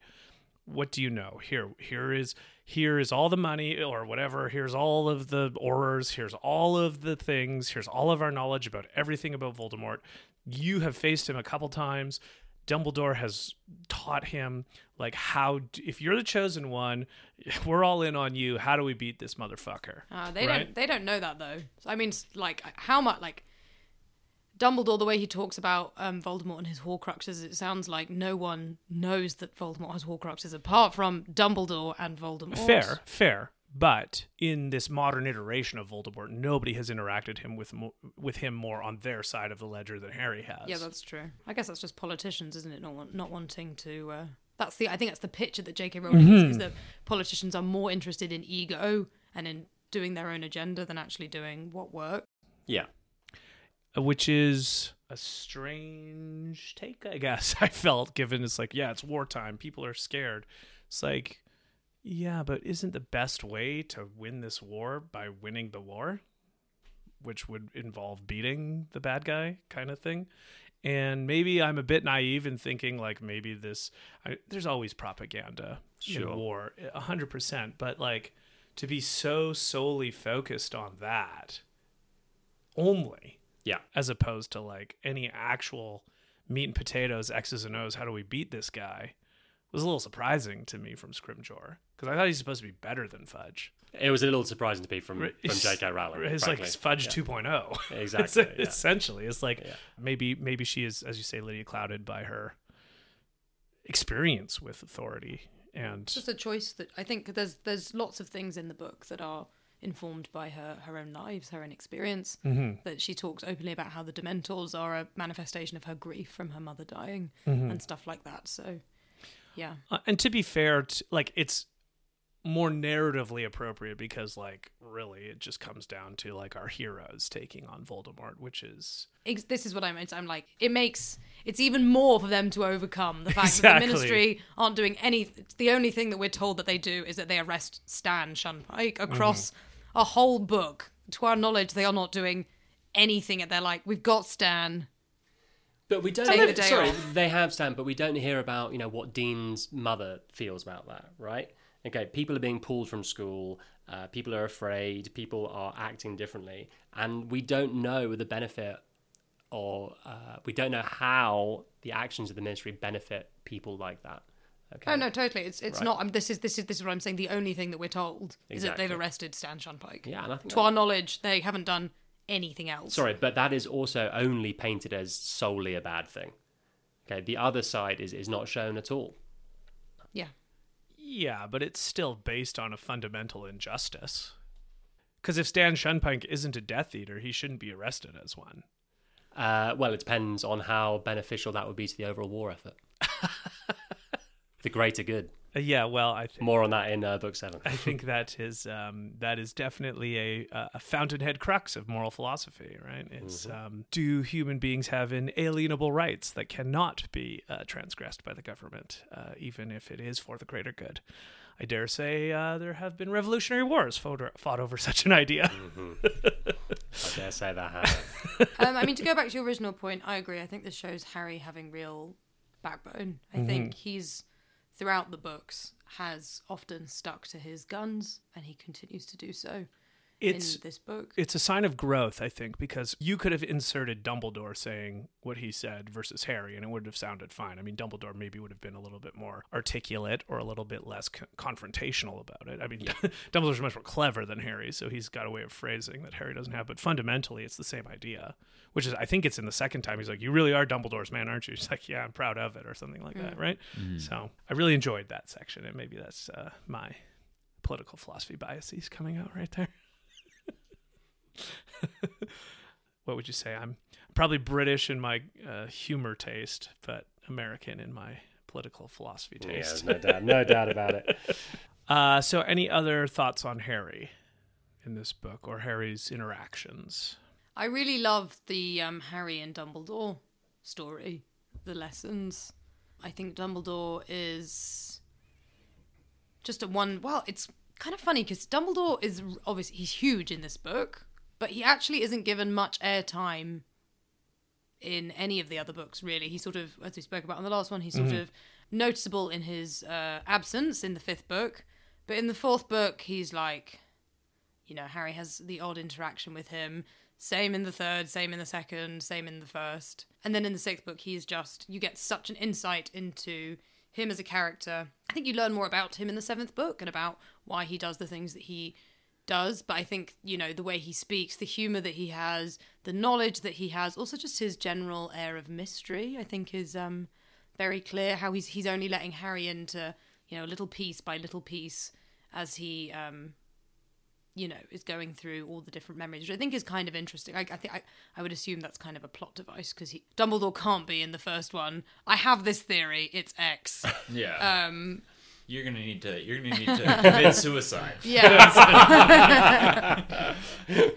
One Horcrux per book. but um, generally, I just think I really love the interaction between him and Dumbledore. I think it's very clear that Dumbledore thinks Harry is a really great kid and has a lot of care and affection for him. And I just think the diving into all the different memories of Voldemort offer a really rich addition to the book. Yeah. This is more kind of back adjacent to the the teenage love stuff. But I really like how just the descriptions of Harry trying to navigate just kind of like suddenly being popular at school and in kind of places where he's often felt a little bit on the outside of things just like I don't know, just like the descriptions of him being Quidditch captain and and having his tryouts and there's like 80 people that showed up and he's Yeah. just like what the heck is going on and I think that I think there's a nice line where he, he taught, uh, where we're told that he is getting really good at using the secret passageways because he's trying to avoid all the girls who are hanging out for him. Is that Yeah. right, or have I imagined that? I think so. Yeah, he might he- also been trying to avoid the Creevey brothers as well. But yeah, there's definitely hmm. something about him yeah. avoiding his newfound celebrity. Mm-hmm. and yeah just like all the, the stuff in there is like really funny. Like it's, it's like he's like divided them all into groups to go fly around the pitch. It's like th- this is a great idea. It's like the first ones couldn't even like get off the field. The second the second ones were like the silliest girls he'd ever met. And they fell you know they, they fell to the ground laughing. The third group were all hufflepuffs I don't know. It's just like it's just like lots of stuff like that. And there's like little. I remember there's like one little scene where he's just kind of like sitting at the table, and Lavender and Ron are doing their thing early in their relationship, and he's just kind of talking to like Parvati Patil, and he's just like, "Yeah, so." How's it going? Like, you know, it's just, it's just like little stuff like that where it just kind of the descriptions of Harry just being more of I don't know, just like a normal teenage boy are, are really yeah, they're they're really uplifting and very flattering in this book in a way that like for example in book 5 they really aren't. Mhm. You know, he's just Yeah. he's kind of in a you really like Harry outside of the sort of main plot stuff. He just seems like he seems like a good hang in this book and I appreciated it. Well, his status has gone through the roof, but he really hasn't changed hi- internally, Not at all. right? So he's Never switched up. he's like a little bit miffed and a little bit amused by all of it and uh you know kind of um eventually gets better at handling it i feel right like uh it, it, it, i think him as a quidditch captain is a good encapsulation of how his leadership is developing at the start he's not sure what to do and he's a little bit overwhelmed but he's like okay break it up into chunks one group here one group there one group even the hufflepuffs who come. I thought him as Quidditch captain was one of the most entertaining and poignant parts of the book because really it's like essentially it's like okay this is what it's like to be a manager now. Now you're in charge.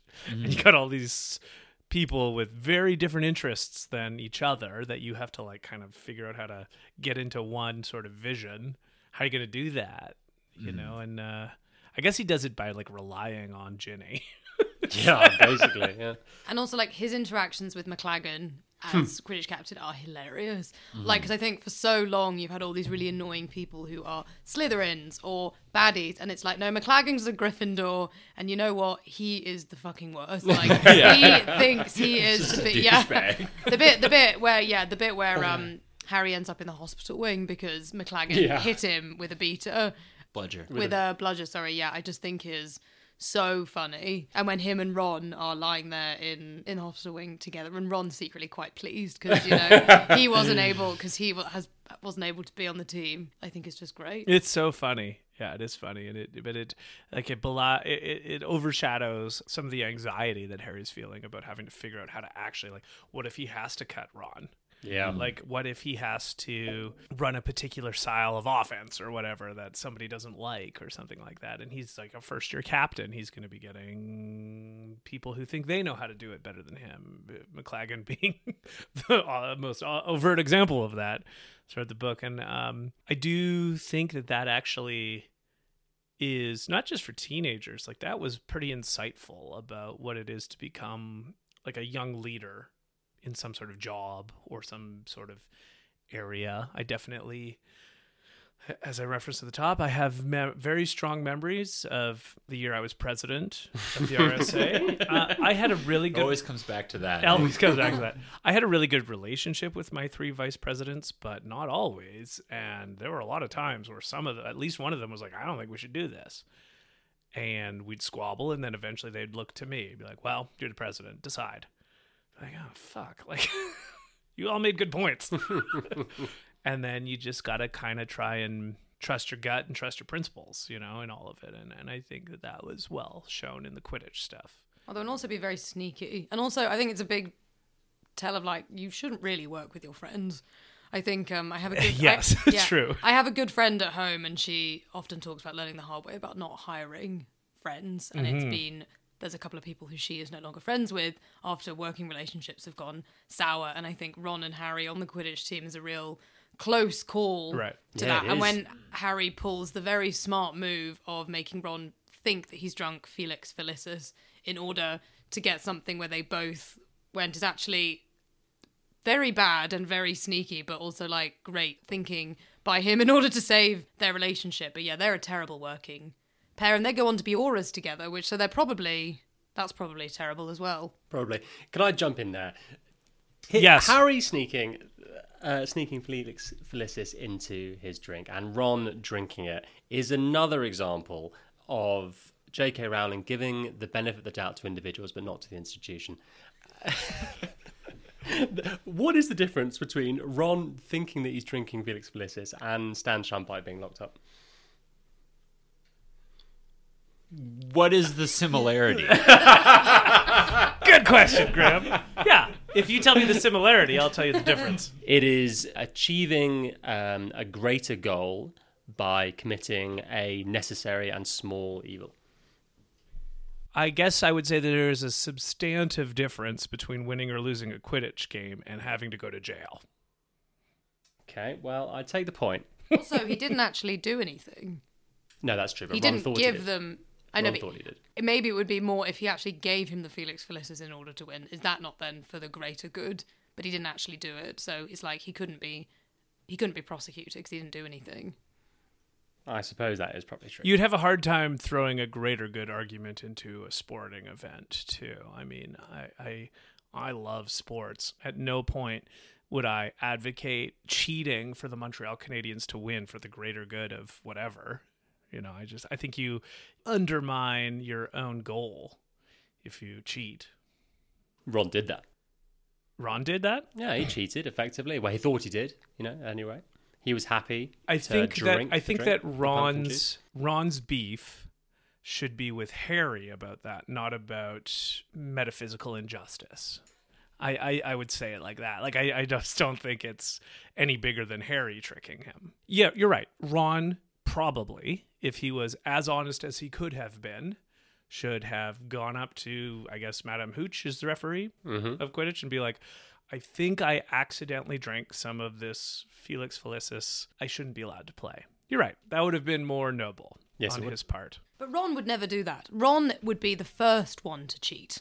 Ron, if Ron could get away with it, Ron would cheat in every test, in every game, if it meant that he could be the best at something finally. Mm-hmm. So I think that's yeah, never gonna happen. Fair enough. All right. I've been Well- shouted down. well, I just think this really just shows um, Ron's depravity more than anything. Not maybe that's too harsh of a term, but his um, desire to fit in, which is kind of more high school yes, it is. element based, you know, like that sort of thing. I made a note that you saw Dan for it. It reminded that whole section of him getting that fake potion to do well reminded me of Space Jam. I don't know if you remember Space Jam, but Yes. there's Michael's special stuff that they all drink at halftime to get better. It's just water, but they all Yeah. think it's Michael's special stuff. It's pure they Space get better. Jam, which came out several years before, right? There's no way that this wasn't. Uh, yeah, but I mean, I'm Space sure, Jam. I'm sure that is It's not. a trope. I, yeah, I don't think Space sure. Jam invented that idea, right?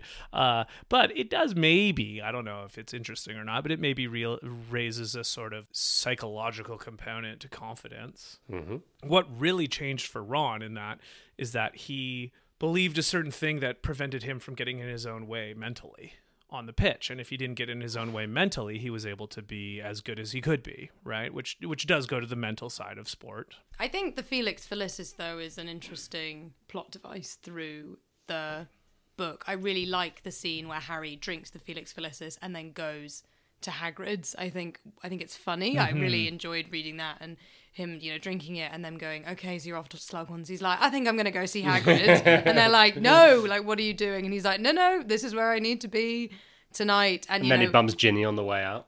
exactly, he bumps Ginny Uh, on the way out. And I don't know if this was intended narratively or not, but honestly, when he's on Felix Felicis, he's his most Ginny. yes, Like exactly, he, he gives less fucks than she does. totally. Like he he couldn't be more. Uh, he couldn't care less that he saw Slughorn yeah, or not. And he really Right. knows how to, if we, you know, going back to our beginning conversation about how we might interact with someone like Slughorn, he is, he's being Tom Riddle. He is pushing the Slughorn buttons. He's doing, Yeah. like, when Dumbledore gives him the task of getting the Horcrux, like, the first thing you think of is you would be like, he loves my mum. He is mm-hmm. obsessed with Lily Potter. How do I use that in order to get this memory? But Harry doesn't take that seriously enough. He's, a bit useless, to be honest, in his approach to to getting the Horcrux. But obviously, is on the Felix Felicis, and then immediately is able to push all of the the Slughorn buttons. And Slughorn is as obvious and as easy to read as anyone can possibly be. Mm-hmm. So, yes, it's kind of. I think at that point you make, he is like if if Dumbledore had tasked Ginny with doing it, she would have been like. Immediately gone up to me like, "You love my dead mum, give it to me." Um, so yeah, I, I I love that comparison. I think that scene is hilarious. I think it's really funny that Hagrid is talking about Aragog and like loving this spider. I think it's a really good insight into. I find I can find Hagrid quite annoying.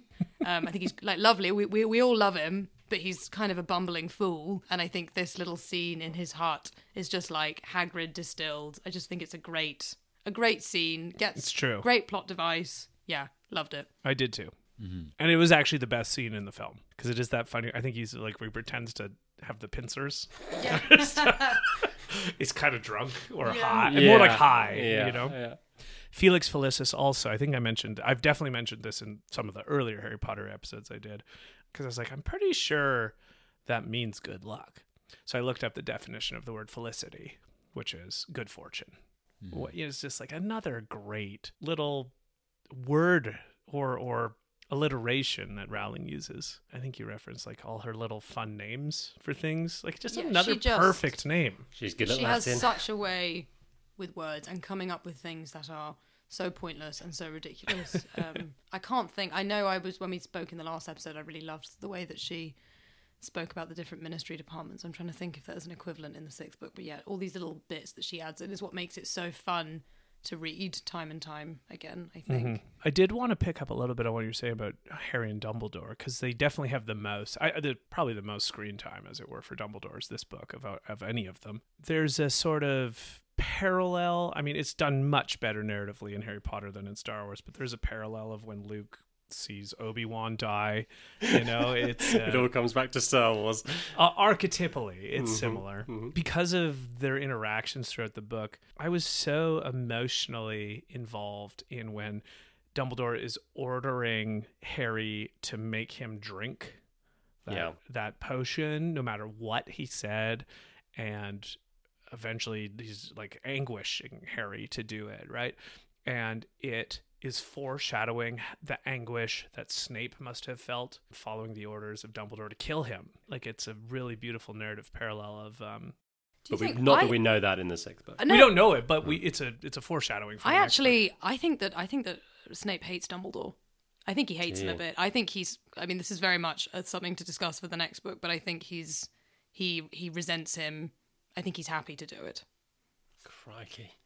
I don't remember the seventh book well enough, but I, I just feel that Snape is Isn't there a memory where he misunderstood like Malfoy a little bit.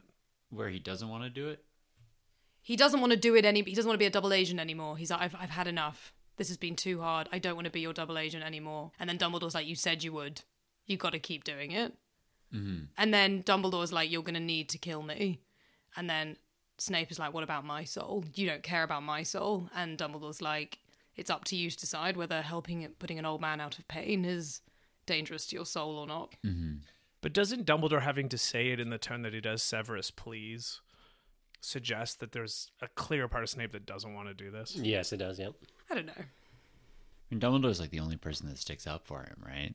Yeah, I think the relationship between Snape and Dumbledore's really interesting. Yeah, it's really Um, complicated. I don't think they. I, I don't think they like love each other though.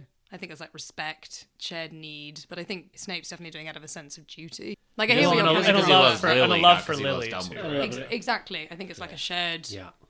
Yeah. What Yeah, I would love. and love I don't think Dumbledore loves Snape. I mean, he led to the Potters being murdered Yeah. and stuff. Like he's he's giving him another But chance. more He's, than oh, he's almost using him in a way. Oh, More than the I, I fact think that he he is led- using him. I think that's why Snape also is like resents him so much. more than the fact that he led to the Potters being murdered. The, the man's a, a Death Eater, and the, the the man's a Death Eater for for,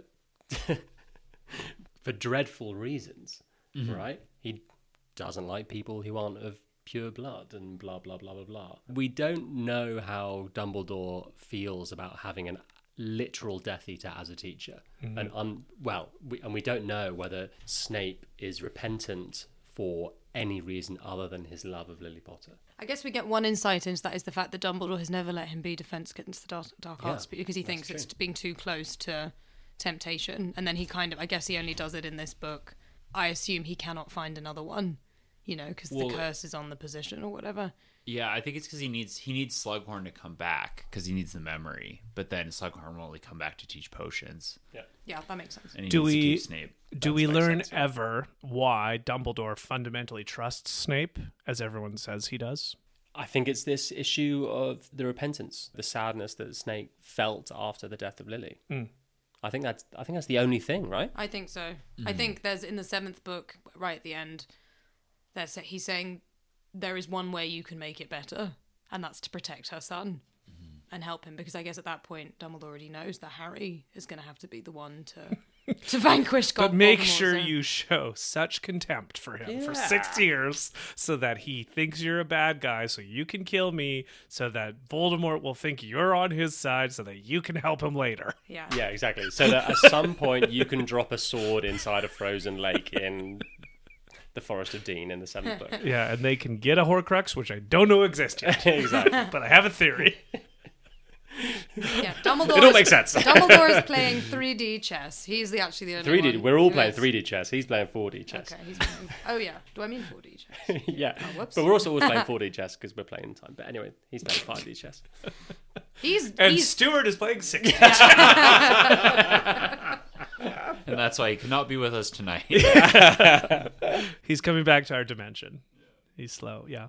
I know we've talked a lot about Dumbledore, but not direct. Like, so how do you find him in this book? Him specifically, not him relationally to Harry. Uh, I have a few lines that I really liked by him, but maybe it's more about the lines than him. How'd you feel about Dumbledore in this book, Graham? I I mean, as we've kind of touched on already in this discussion, he's definitely way more fleshed out in this book than in previous books. So I think that that just more familiarity with the character brings a certain affinity to him, but I find him a little bit like unnecessarily mysterious. Um, I feel like at this point in Harry's development, you know, he's already been through the whole thing. He's already seen Voldemort come back. He already knows he's the person in the prophecy and that that neither can live while the other survives. It, it's kind of all come to the head where there's going to be a final conclusion between Harry and Voldemort for one way or another. And I just think that Dumbledore doesn't need to withhold in I like I know he's trying to like parse out information in a way that's like digestible for Harry and he can kind of like let it sit over him. But honestly like for example with the slughorn memory where he's sort of like this is the most important memory and he's like so disappointed in Harry that he didn't get it you know?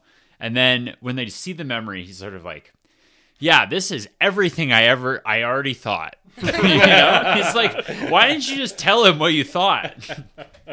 At some point, I don't know. Because So that's still conjecture, Graham. I Yeah, totally just agree, conjecture. Graham. I totally agree. yeah, so I I found him a little. I, I thought that was a little frustrating for me upon rereads. Like on the first first time I read the book, obviously I was like, wow, this is you know this is like I, where is this going? But having knowing the story now, I was kind of like Dumbledore. Like you could just you could just kind of let him in at this point, and you guys could you know work with each other a little bit here. Which builds on five, right? Because five is the one where he, he's really mysterious. Yeah, he really shuts him out. Yeah, I think I totally agree with you. Yeah. I wonder if it's lonely being Dumbledore. Like oh, yeah. he doesn't seem to have. I mean, I think that's something that gets explored in the seventh book is this idea that he buries himself in work and in doing good because he's worried about holding power and he's worried about things that he was tempted to do when he was younger in terms of relations to the dark arts and holding power. But like Harry is, as far as I can tell, like one of the closest things he has to like a, a confidant, someone who knows the most. Because even like I think I guess Snape is the one who knows the most. We then we come to learn in the seventh book, but like I assume he's friends with Professor McGonagall. They seem like they're pals, like Flitwick, yeah, like mm-hmm. Sprout, yeah. I think they're friends, but like they're not. They're not people that. Surely not Binns. Binns is too no, probably, probably, probably with Vector though. Trelawney, not Definitely not Chance. Sybill. Yeah, Seems like an arithmancy guy. yeah. I would say I think he's big into arithmancy. Sinistra, what do we reckon? Probably not. Probably not. No. What is arithmancy? Yeah, It's it's like Magical- wizard math. Yeah, magical Yeah. maths. Okay. Yeah, That's why he's Professor Vector. Exactly. Let's go to the guy with the uh, maths degree. to answer that one. it's a little on the nose. But I think yeah, I just like I feel I feel bad for Dumbledore. He's like he's such a genius and no one is on his level. Yeah. I think it is irritating. I think he does unnecessarily shut Harry out. But I guess there's this idea of Harry having to find stuff out for himself. Like the whole thing is like in the seventh book that Harry has to come to the conclusion right at the end so that he does the right thing because if he knew too early which is very manipulative of Dumbledore but ultimately it gets the right outcome I love that the twinkle in Dumbledore's eye is, is like back in this book and Yeah. I and he's another one who shows signs of strain like there's all these things about him being tired and like obviously he's got this injury in, on his hand that we don't know the extent to how bad it is but he's someone who is also really showing the strain of the task that he has set himself and the role that he feels that he plays in protecting the magical world mm-hmm. and i think we also see a real demonstration of his wisdom in this book of his magical skill all sorts um, which i like Yeah, mm-hmm. to build on that, I, I, we're often told, you know, throughout the series that Dumbledore is the most amazing wizard, but there are actually very few instances in which we see his power. And one is the fight with Voldemort at the end of the fifth, mm-hmm. but then the others all in this book, and he's sort of single-handedly dismantling Voldemort's plan towards immortality, and I I love that. You know, I really like the confidence with which he went through the cave, and Yeah, the when blood, he's, and yeah. the When he's just like he's just like he's just kind of like looking at things and like touching things. He's like, yeah, this is right. Yeah, and he's like, "Oh no, that's so crude." As he has to like cut himself Yeah. to get the uh, Uh, uh, to well, pass and his the and cave. his, I think it's the twinkle in his eye. What, what's his line? In, instead of Harry giving the blood, he's like, "No, I'm much more clever, much Yeah. more something, and Yeah, much I'm less I'm- I'm- valuable." Yeah, I'm exactly. much older much cleverer Cleverer and much less valuable. valuable Exactly, it's really good. It- That's it- the perfect line. Exactly, it's not nice being told that someone's really good. It's much better to to see it for yourself. Mm-hmm. And, And this also- is an yeah, instance of him when Harry it. is being dragged under the water by the Inferi, and you're Oh, yeah. like, "Oh God, this is curtains," and he finds the strength in his 150 year old being Yeah. to stand up and be the beacon of light. It's, ve- that's very Gandalf that moment. It is very. Gandalf, and it's really good. You know, uh, Harry's defeated by the Inferi. He can't fend them off. Regulus Black is defeated by the Inferi after gobbling down that potion. Dumbledore isn't. He drinks the potion and he defeats the Inferi and Is he that, escapes. is that he can how do all by Regulus himself. Dies? Yeah, yeah, yeah. That's a that's a book seven thing. He gets Yeah. uh, In dragged under. Kreacher explains it. Yeah. Oh. Kreacher manages to get out, but Oh yeah, Kreacher like apparates into the Yoda. cave and Yeah, takes the yeah, yeah, takes the yeah. locket. It's pretty. Yoda too. no, he It's goes. very Yoda, yeah. Yeah. We can talk about that next. Okay, yeah, we'll talk about it next book. The- yeah, yeah, and We always dabble a bit in the next Mm. one. just to i remember i have a distinct memory of the first time i read this book when harry's trying to defeat the i, I mm-hmm. call him the inferi i don't know Yeah, yeah. inferi inferi. And it was like you know I, I don't have the benefit of hindsight in all these but i remember in that one like dumbledore told you like five pages ago. They don't like light. They don't like fire. Like what are you doing? Exactly. Hermione can make fire when you guys were like 11. exactly. Although Hermione has one of my favorite lines in the whole series, which is when when they're fighting Devil's Snare. She's like, "They don't like fire," and he's like, and then she goes, "Yes, but we've got no wood." Witches, yeah. yeah. Are you a witch or not? So yeah, it's hard to it's Yeah, hard to totally.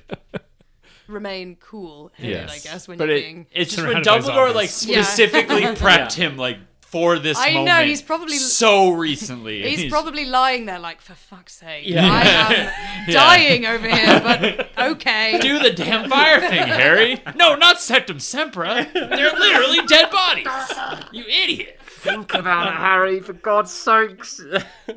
also, that actually- impedimenta. What's that going to do? You're just going to trip him up. Yeah. Well, actually, annoying. I had a thought on Dumbledore, but your Sectum Sempra line made me think about yeah, how like one of the kind of overarching educational things is like Harry. Sometimes there's only been like maybe one time a book where he's like done something really bad.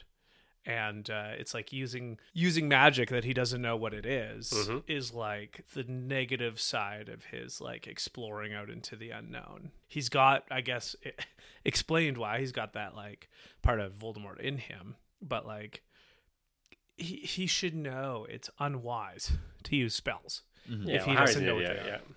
You know, and, it- and yet he's still learning that. But I think the thing that I like the most about Dumbledore, and again, this is probably because I work with kids, and I take your point, Graham, that he's unnecessarily mysterious. That's again a plot thing. The mm-hmm. book's more exciting Totally.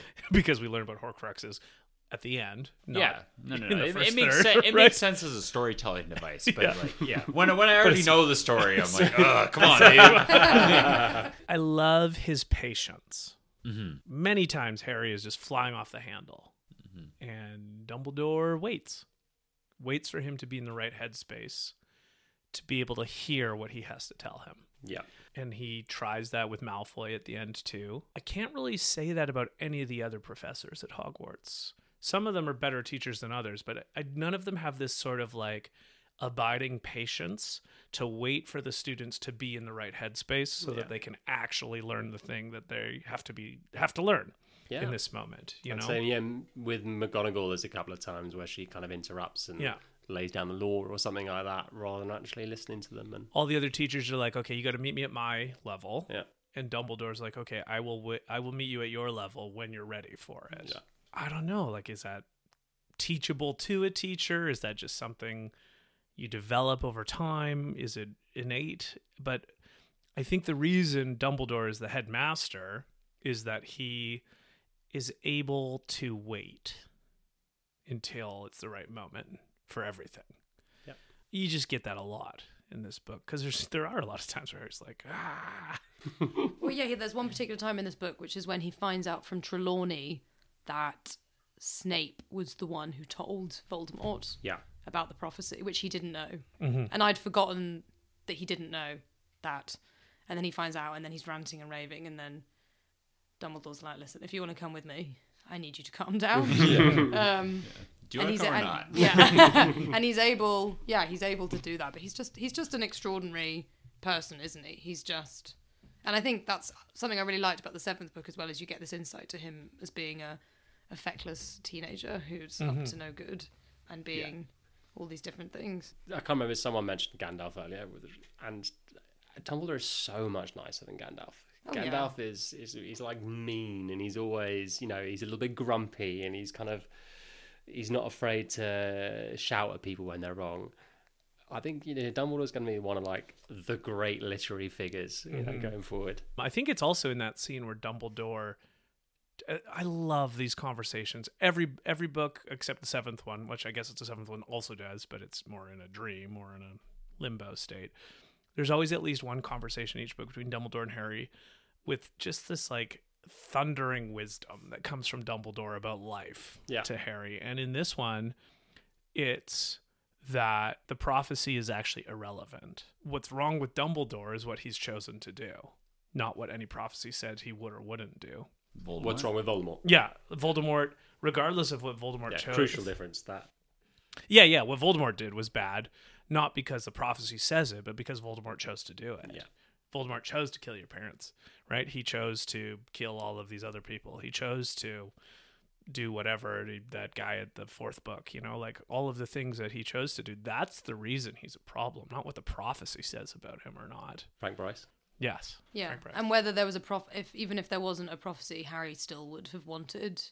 I think that's also the idea that's good for Harry because I think for a lot of times he's been feeling, you know, his life has been taken out of his hands. He this was always The destined for one, him. Yeah. but actually that I think that bit that you're re- referencing when Dumbledore says, you know, if you'd never heard the prophecy, would you still want to kill Voldemort? And the mm-hmm. answer is yes. Mm-hmm. Mm-hmm. And I think that's a real like turn. I think Harry becomes a lot more grown up, particularly in the seventh book, as a result of knowing that this is something that he has chosen to do, as well as being destined to do it. And again, just Dumbledore being eleven steps ahead of absolutely everyone.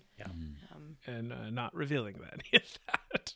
Well, the other Dumbledore lines I enjoyed. Um, I think he's talking about Percy and why Percy isn't being nice to his parents, even though it's clear that Voldemort is back. And in the whole fifth book, the Ministry's official stance was that Harry and Dumbledore are crazy. And Dumbledore says it's far easier to forgive for being wrong than for being right.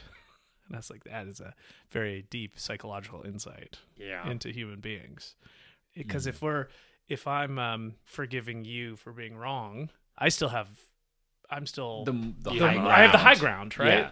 Whereas like to really like no you're right and i'm wrong it's how you can tell someone means an apology really is if they culp to it maybe that's like a an element of it he's got a line the prophet is bound to report the truth occasionally if only accidentally thought that was pretty funny this harkens back to something we talked about in the last book, but Dumbledore, I think it's in the, it must be in the memory where Voldemort comes back to Hogwarts to talk about getting a job there again. Mhm. And uh, Dumbledore says, "You'll have to excuse me. To me, you'll always be Tom Riddle."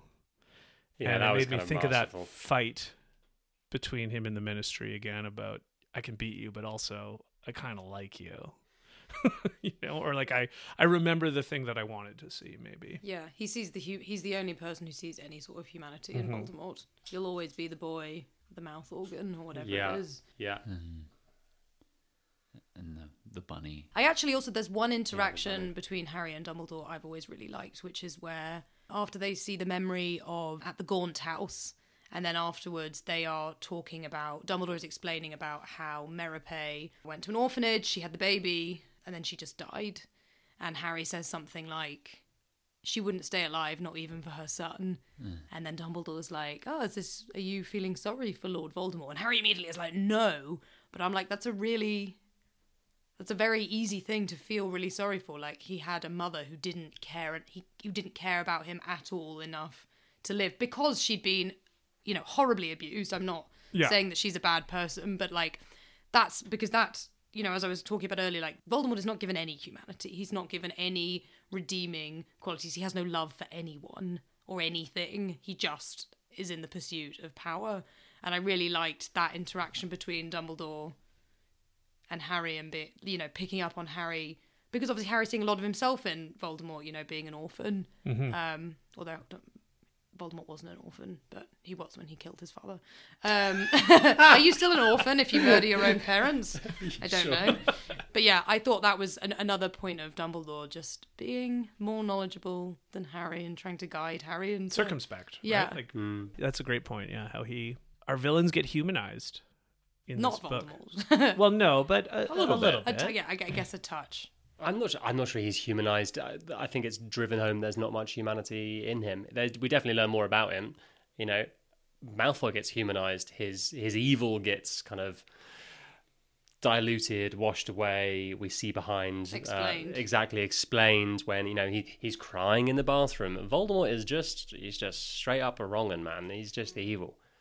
Okay, so you guys will know this better than me, though. I feel like there's a few times in some of the memories, specifically when Vol- um, Dumbledore's visiting Voldemort in the orphanage, hmm. and maybe a little bit when he's back with his parents or or like kills his dad. I, I can't remember. When he uh, goes to visit yeah. Morphin. Yeah. Hmm.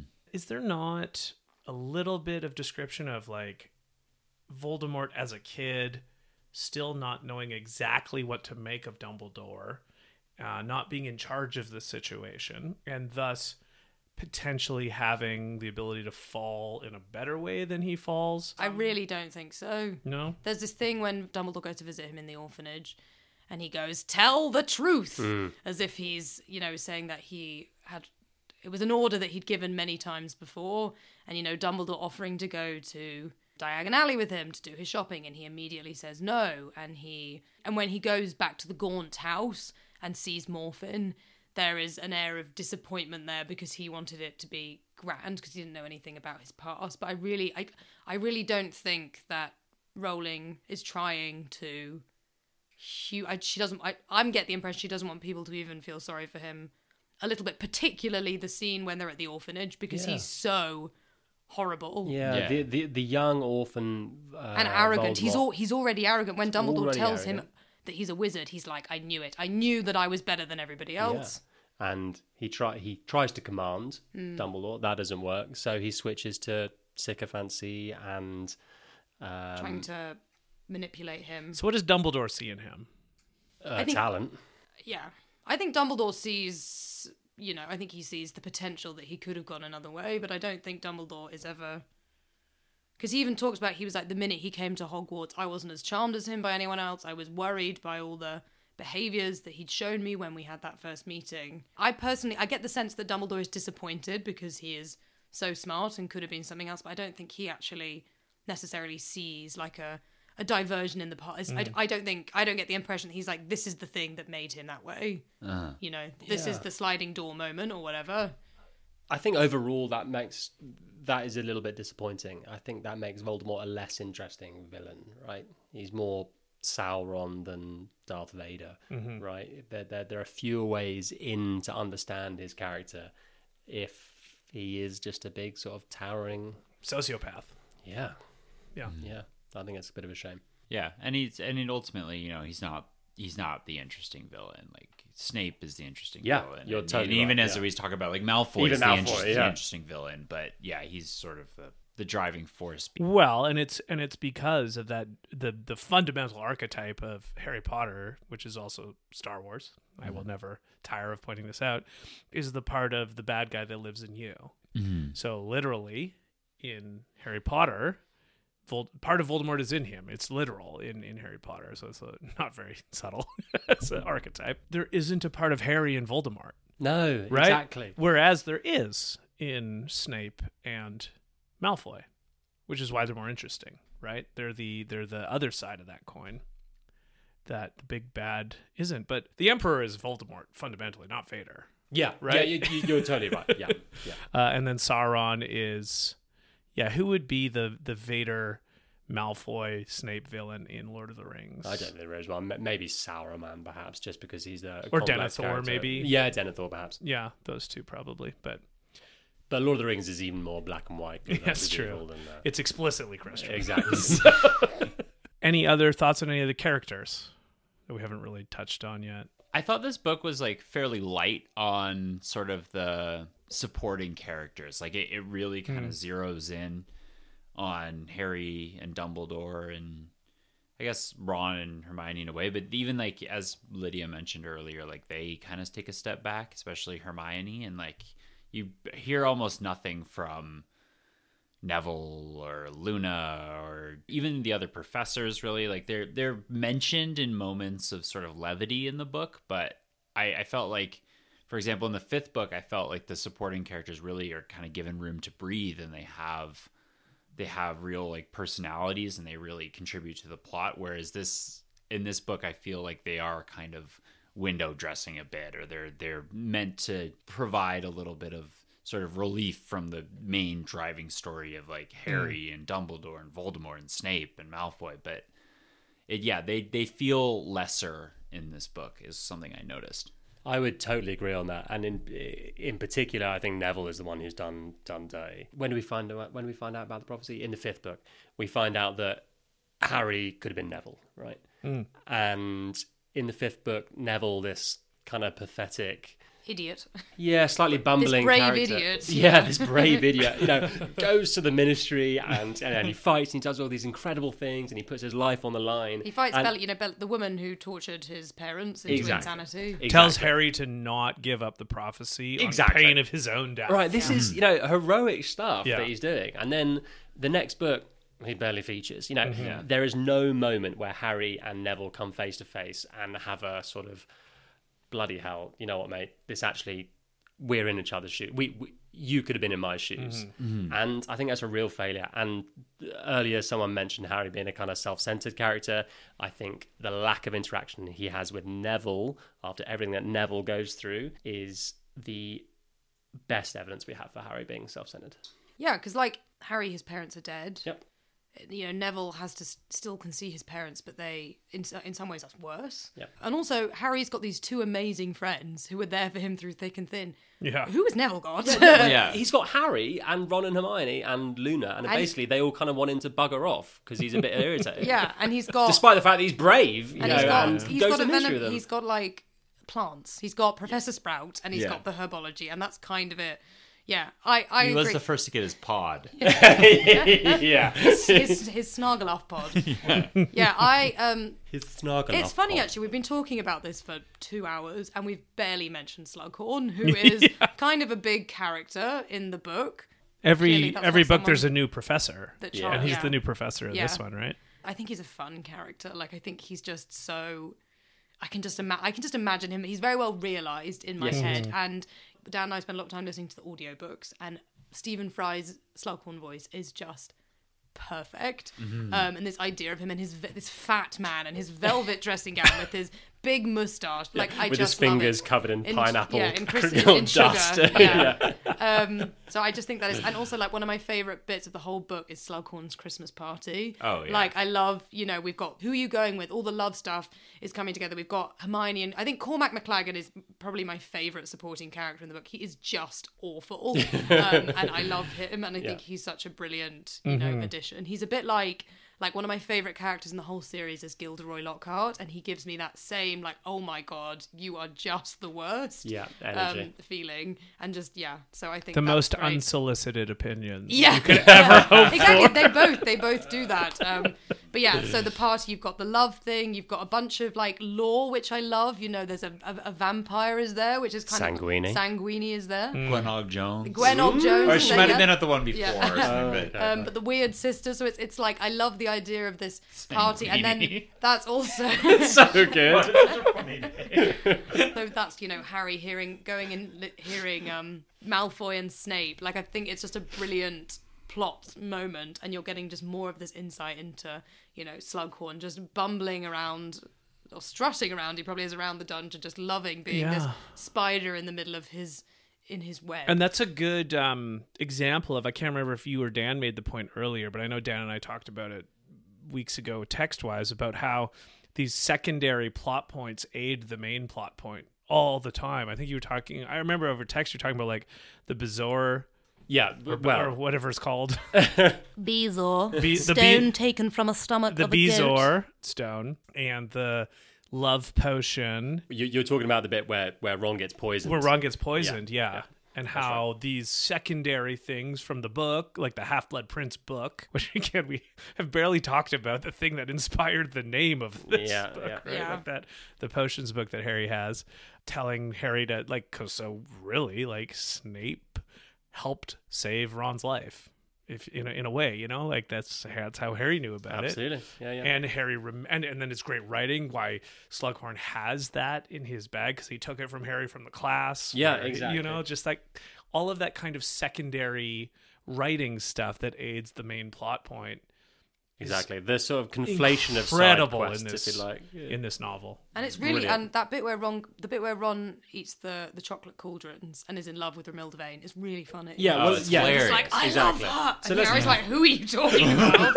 So let's go through that. So, so Harry, Harry's the the, the new humorous sexy narration. kid. exactly. Harry's Harry's the new sexy kid. He's the chosen one. So all the girls fancy him. And then it's mentioned several times that there's uh, it's foreshadowed. Romilda Vane is, is found in the in the girls' bathroom by Hermione brewing up love potions or ordering ordering love, love potions from From- Weasley's Wizard Weezers. Weasley's Wizard Wheezes. Then we have the stuff with the Beazle, and then we have Harry's desire to uh, uh, get the information from Slughorn, and they all conflate in this one scene in Slughorn's office, and it's just And it brings Ron and Hermione back together as well. and it brings Ron and Hermione back together. Mm-hmm. Yeah, yeah, it's brilliant writing from um, Because now oh, Ron's JK. interesting. Yes. Yeah. Exactly, Yeah. Exactly. But yeah, there's nary a wasted sentence in this book. Like I mm-hmm. like rereading it. There's even like when he's like hiding the potions book and he puts the the oh, the head Oh, back and then the, the diadem of Ravenclaw from the next book is on top of that and like that that's not a wasted sentence. Like when he's in the room of requirement like with and he when he's when he's running and he's like and he looks and he's like oh that's the old vanishing cabinet Yeah, that yeah, like Montague yes, vanished yes. in last year you know and like Totally. it's just like every Mm-hmm. everything is either calling back to something or setting something else foreshadowing up. like something, it's yeah. just brilliantly put together. It's really cool. And I also, just speaking of the room of requirement, I would love to give another shout out to the house elves, the hardest working members of the magical world. Do- without Dobby, without Dobby, I mean, Kreacher was there as well, but without Dobby, Harry would not have known what you know Malfoy was up to. Oh yeah, Um, so you know, shout out to lovely Dobby. Dobby, Poor the. R two D two of the uh, Hogwarts world. exactly. Yeah. Well, I only had two other quick points to make before we maybe give final thoughts on this book. I don't know if this is literally the first book where we hear about him, but I think it's the first book we get some sort of action from Fenrir, Greyback, the uh, werewolf. And unlike Lupin, first of all, Fenrir is actually the wolf in Norse mythology. So again, shout out to Rowling for knowing that. The name comes from I from didn't know that. yeah, I think he's Loki's brother in Norse mythology. I think. I think. And anyway, th- whatever that character are is, At this moment, drinking, drinking a a Loki, Loki. lager. Oh. goes around all around. but there's a line where, like, as opposed to other werewolves, he will bite them anytime. And he prefers children. Like he prefers to bite children. Uh, the line is bite them when they're young, raise them away from their parents, raise them to hate normal wizards. And it made me think of a parallel from Animal Farm. Because one of the very first things Napoleon does in Animal Farm, the Stalin pig in that, is uh, take the puppies because puppies turn into dogs with big sharp teeth. And if you have the dogs with big sharp teeth who listen to you, you've got the power. And uh, then I had remembrances of like the Chinese Cultural Revolution basically being run by like 20 year olds. Like there's a lot of stories about 19, 20, 21 year olds killing their professors in China during the Cultural Revolution. And it's like turning young people against their parents is a big motif in um, observations about how tyranny can work in a culture. The vehemence of youth. Yeah, exactly. Well, I think in I think psychologists call it the messianic stage. Uh, 17 to 23 there's a lot of moral energy in people in those ages and they are willing to do a lot I felt that. yeah me too definitely me too so that was just something i was like wow that's like straight out of animal farm that's a little line about fenrir and then um this is more about the book and rowling's writing style but she is so patient in getting to the point in each chapter So the one that I made a note about is like early when they go to Diagon Alley, over half the chapter is not about Malfoy or Borgin and Burkes. But the point of that chapter is Malfoy and Borgin and Burkes. But like they go to the different places and then they go to the joke shop.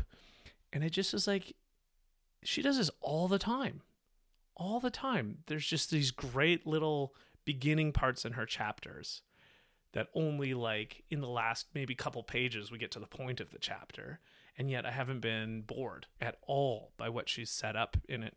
It actually reminds me a little bit of the good Simpsons episodes, where the beginning of the Simpsons episode is nothing to do with the actual like storyline of a Simpsons episode. It totally shifts. Mm-hmm. Yeah, there's another example of that is when they go back to the burrow for Christmas, and like the point of that story is point of that chapter is Harry and Scrimgeour having Yeah. an mm. exchange, but you just get all this wonderful world building of them him being in the We- in the Weasley's house and Fleur being there and A phlegm. yeah Phlegm and Yeah, Mrs an Weasley of and Hermione and Ginny just hating her and she's just being so obnoxious like they're all listening to Mrs Weasley's favorite musician she's like oh thank Celestina God that Warbeck. over and then Cauldron full of yeah. hot, strong love. and then Mr. and then Mr. Weasley like cuts across and is like, anyone want a nightcap then? And I'm just imagine, you know, that's a real like families coming together, and that's just a really great part of like insight into the Weasleys' life. And then actually the main point is Scrimgeour coming to see Harry. I that's a great point, but I also made me realize a question I wanted to ask you, Lydia, being the only um, woman on this particular podcast. And therefore the voice of all women. yeah. Uh, the voice, well, the, the authoritative one at this particular table.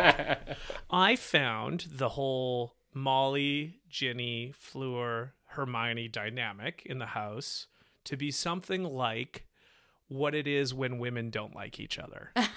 And Yeah, it's I just old-fashioned. don't know. Like, how did you? Did that any of that resonate with you? I mean, it's quite funny because Fleur is a kind of obnoxious character in the It's book. She it's just, totally you know, is. she floats in with the breakfast tray that Mrs. Weasley has put together and is like, Harry, it's so nice to see you.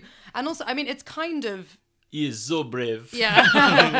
There's kind- definitely something about her being French as well. Yeah. So there's there's that there's the element of her being foreign, of her being very beautiful. Mm-hmm. Like I think that's also in the per- the actress who plays her in the film is you know she's good looking, but she's not this. She's meant to be like supernaturally gorgeous, Right. And so there's a little bit of that in there. I mean, there's some elements throughout the books of Hermione not necessarily being particularly a feminist. She's sort of I don't get the sense that she necessarily is thinking about, you know, lifting up all women to be or like supporting Right. all women. I don't think the books on the whole are particularly feminist. No, you know, actually with this is something we talk about a lot is like what J.K. Rowling is a woman, why is the main character not female? Hmm. Um, I'd be really interested to hear like why she made Harry male. You know, she is not male herself. She didn't have male children. Well, it like, could I- be as something as simple as publishing pressure, right? yeah, so that it could be that, or it could be that Harry and the main villain had to mirror each other, and sh- she did maybe she didn't think it was Yeah.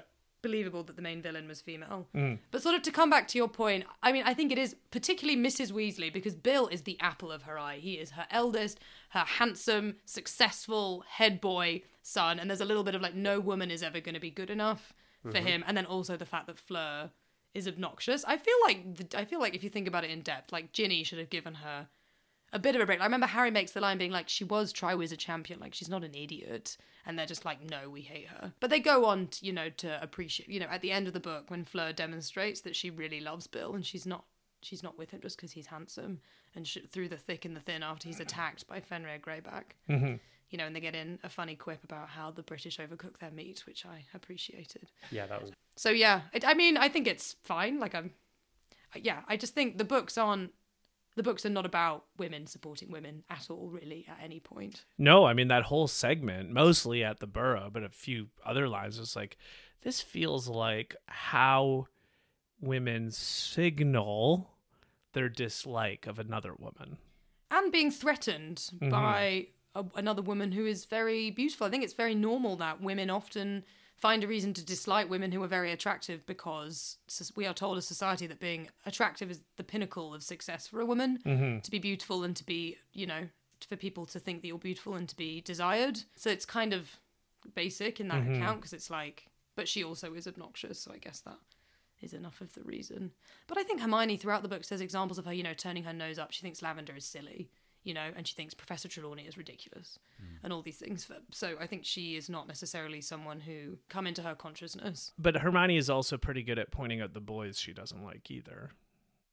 Yeah, Like I think she's but pretty she's not she's not necessarily giving but gender politics is not something that we we know is an issue in the wizarding world as far as I can tell.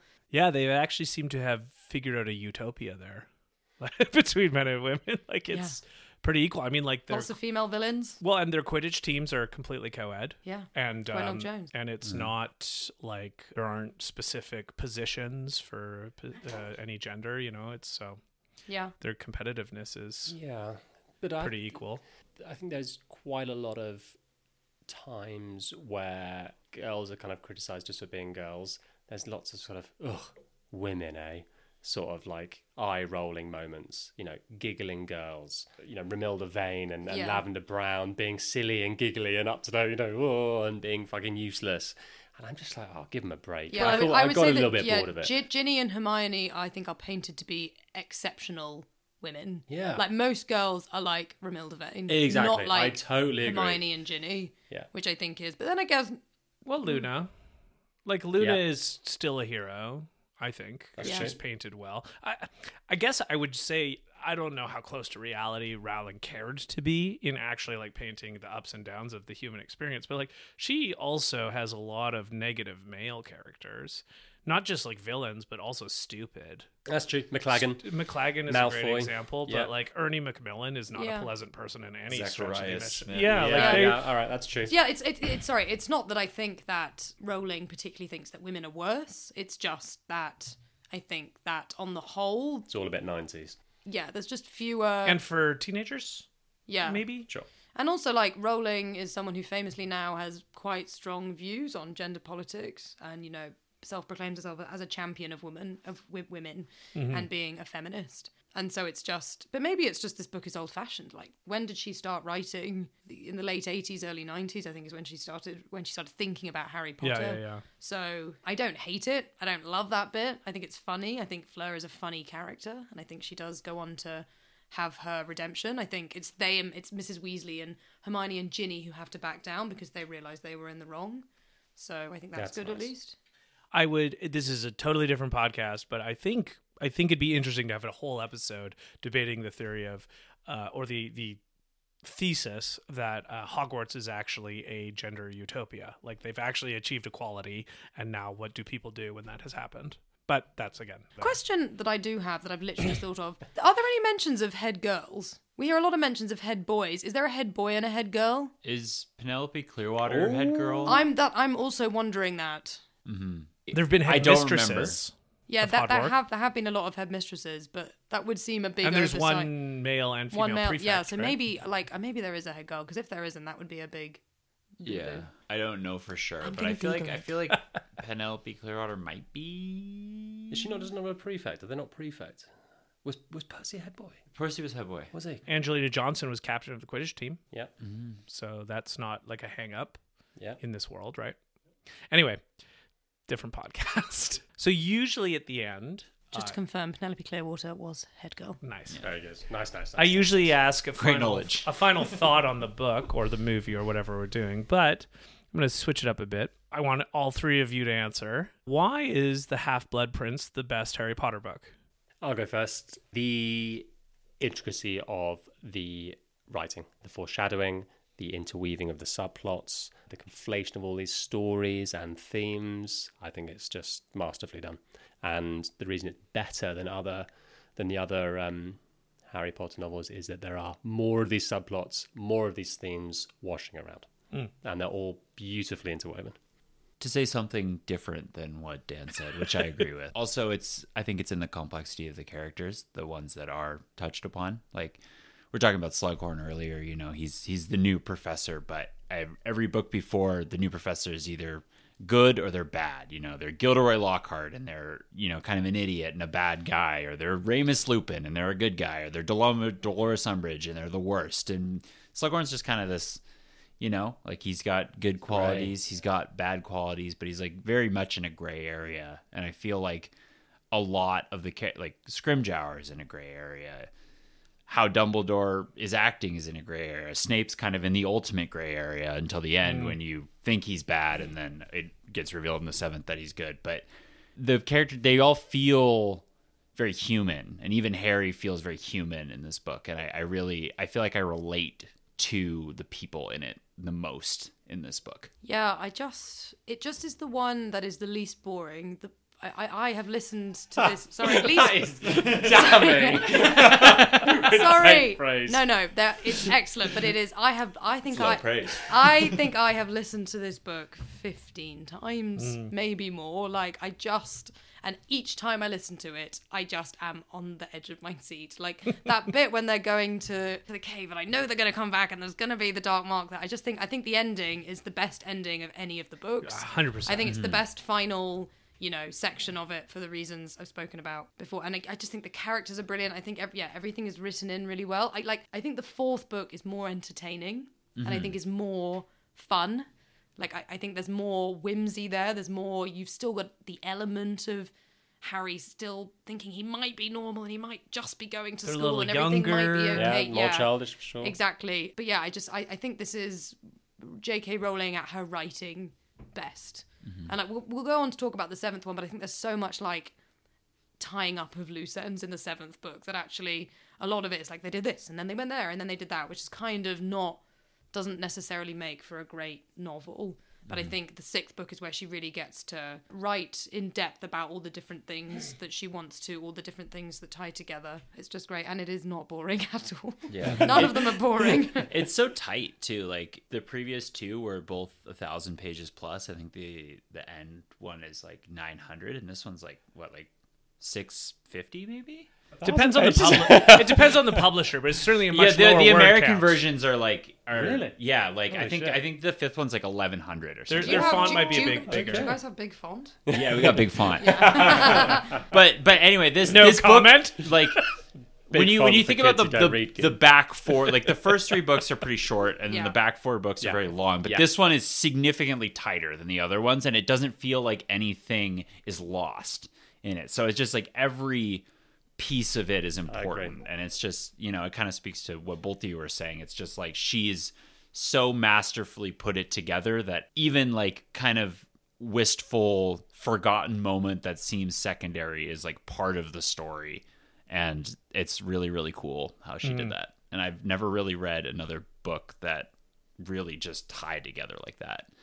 Yeah, like when we wrote about the fifth book, I spoke for a little bit about Grawp and how I'm like Grawp is pointless. I wish that Grawp, I wish the Grawp chapter didn't exist. Like the book, in my opinion, would be better if mm-hmm. Grawp just didn't exist. There's none of that in the sixth There's book, nothing. I like. I'm. I'm trying to rack my brains. The only bit that maybe you could have chopped out was maybe some of the stuff in the beginning when he's at the burrow in the summer. Like it's not necessary, but it's nice. Yeah. It's pleasant. Like you love. By the time you've got to this book, you know all these characters so well, and you love spending time with them. all of the Burrow, Weasley, Harry scenes just add to why Ron and Harry are best friends. Yeah. And Ron and Harry's best friendness is pretty compelling in the seventh book. Totally. It comes in hot and heavy. yeah. And, And when it's good, it's so good. And she's taken advantage of every little foreshadowing point of that. I mean, I, I think uh, I wrote it down. Molly has a line. It was a lucky day when Ron sat in your compartment. He's friends with their family, not just Ron. Yeah, still calls her Mrs. Weasley though, Oh, yeah. rather than Molly. That's one of my gripes. They they One call your Lu- Lupin Remus, yeah, one of my grawps, um, but they won't call. He's she's just she's, she's always Ron's mum. Yeah. But yeah, it's kind of awkward. I feel all of your analyses. It's it's accurate and it and it feels right. Is the fourth book better than the f- sixth book? Probably not, but it's more exciting. I think you're right there, Lydia. Apologies again. I am going to do a Star Wars comparison. This book is Empire Strikes Back in Star Wars, where at the end of both stories, our heroes are alive and destroyed. yeah You know, evil has won Evil has won. How are we possibly going to overcome this dilemma or problem or villain? And yet, both end on a, a mild upward sign of hope. Like this book ends with Ron, Hermione, and Harry committed to, and and and Hermione and and Ron so gallantly and heroically committing Harry doesn't ask them to. They volunteer. It's more cheesy in Star Wars, but at the end, Luke we he was dead to rights, but he's back, and Leia's still alive, and the droids are still there, and they know what they got to go do. So there's like, oh my god, this is gonna be a great fucking finish, you know, after these devastating uh, defeats. My only, it's not even a criticism. It doesn't even rise to that end. I was, I felt a little bit like this is Hermione's weakest book. I think you know We, she. we, you love Hermione. I so- love Hermione, and I And just rightly so. she she's still like got common sense. She's still supportive of Harry more than anybody else. Mm-hmm. But she probably should have taken Harry's points of view a little bit more seriously given what had happened all of this time and what could be happening. This is not Hermione's fault, it's Rowling's fault that Hermione's never heard of vanishing cabinets before, even though she's heard of every other fucking thing that's happened in the world. Even though they Wizarding World. shoved Montague into one last Yeah. year. Oh, well, um, and also Hermione knows about it because she goes, he could have really got hurt. yeah. She was right about we have we've barely spoken about the Half Blood Prince and that book. she was right Yeah, about yeah, that. you're right. That that that's her big moment of being right, and the rest of it is just her head being in a, a knot about Ron, Ronald. Roonil Wazlib. Runa Wesley. Bruno Wesley. I don't think she's right about the Half Blood Prince. that scene just when Snape is like and he's like, This is your potions book. And Yeah. Harry's like, Yes. and he's like, This is the one that you bought. And he's like, So why does it have the name Roonil Wazlib? yeah, Which is like it's a nickname. so so well foreshadowed earlier so, with, with, with the so sea. jokes. I Oh, laughed God. so hard. well, he does also good. because Hermione has to correct Ron's E- exactly, yeah, yeah, with- exactly. with, the, When- with the spell. The- yeah, the the, the spell checking quill. one, yeah. Mm-hmm. Fantastic. Snape is a great character. Oh, he's like, fantastic. like when he when he sweep, you know, when Harry has Sectum Semprad Malfoy and he just sweeps in and he's so calm and he Yeah. just knows what to do. Mm-hmm. It's like I, I want him on my team. Yeah. he would be He's he would be like my first. You know, if we're if we're doing a, like a, a picking a team, Yeah. he might be my first choice. Yeah. Maybe Dumbledore, but I feel like that's obvious. I feel like I'm picking. Snape. And that's yeah, when well, he- Dumbledore's team captain, right? And, and that's when he team captain. knows that Harry has his textbook.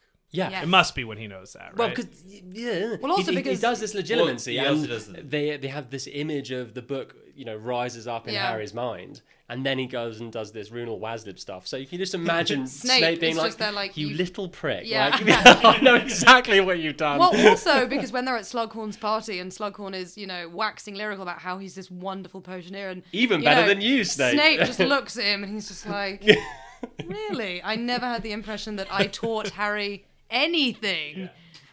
no need to call me sir, Professor. Oh yeah, yeah, that's a good line. That's a great line. that yeah. is, that is Harry fun. can't help his uh, smartassery, No. can he? Yeah, no, yeah. Well, know what a nickname is. Oh, it's Uh, so good. thank you, friends. yeah, thank you. Thank you, Uh, this has been a great marathon. My kind of marathon. longer than the film. And that film Yeah. needed to be longer because they missed out so much. Yeah. I don't think we missed out anything. And certainly better than the film. Yeah. Anyway, Graham, Dan, Lydia, thanks. I look forward to uh, finishing this ride in the not too distant future. It's been exciting to read Harry Potter as an adult with all of the uh, tools I bring m- mentally and emotionally that I did not or would not have had as a child. I love these books and I love them from basically every angle, and I love their flaws. I think I like Harry Potter all the more because they have these kind of weird, not plot holes exactly, but logic gaps of like Hermione not thinking vanishing cabinets kind of thing. Uh, that's very out of character for her. That's an example. We've talked about it last time. Plot holes are they the mirror that Sirius gave uh, Harry in the fifth one, or what like that he didn't use it in the fifth one. I I find those gaps charming, much more than galling, in the overall uh, feeling of this. So thanks, friends. Thank you, everyone, for listening. This has been another episode of Really True Fiction, and um, may the force be with you.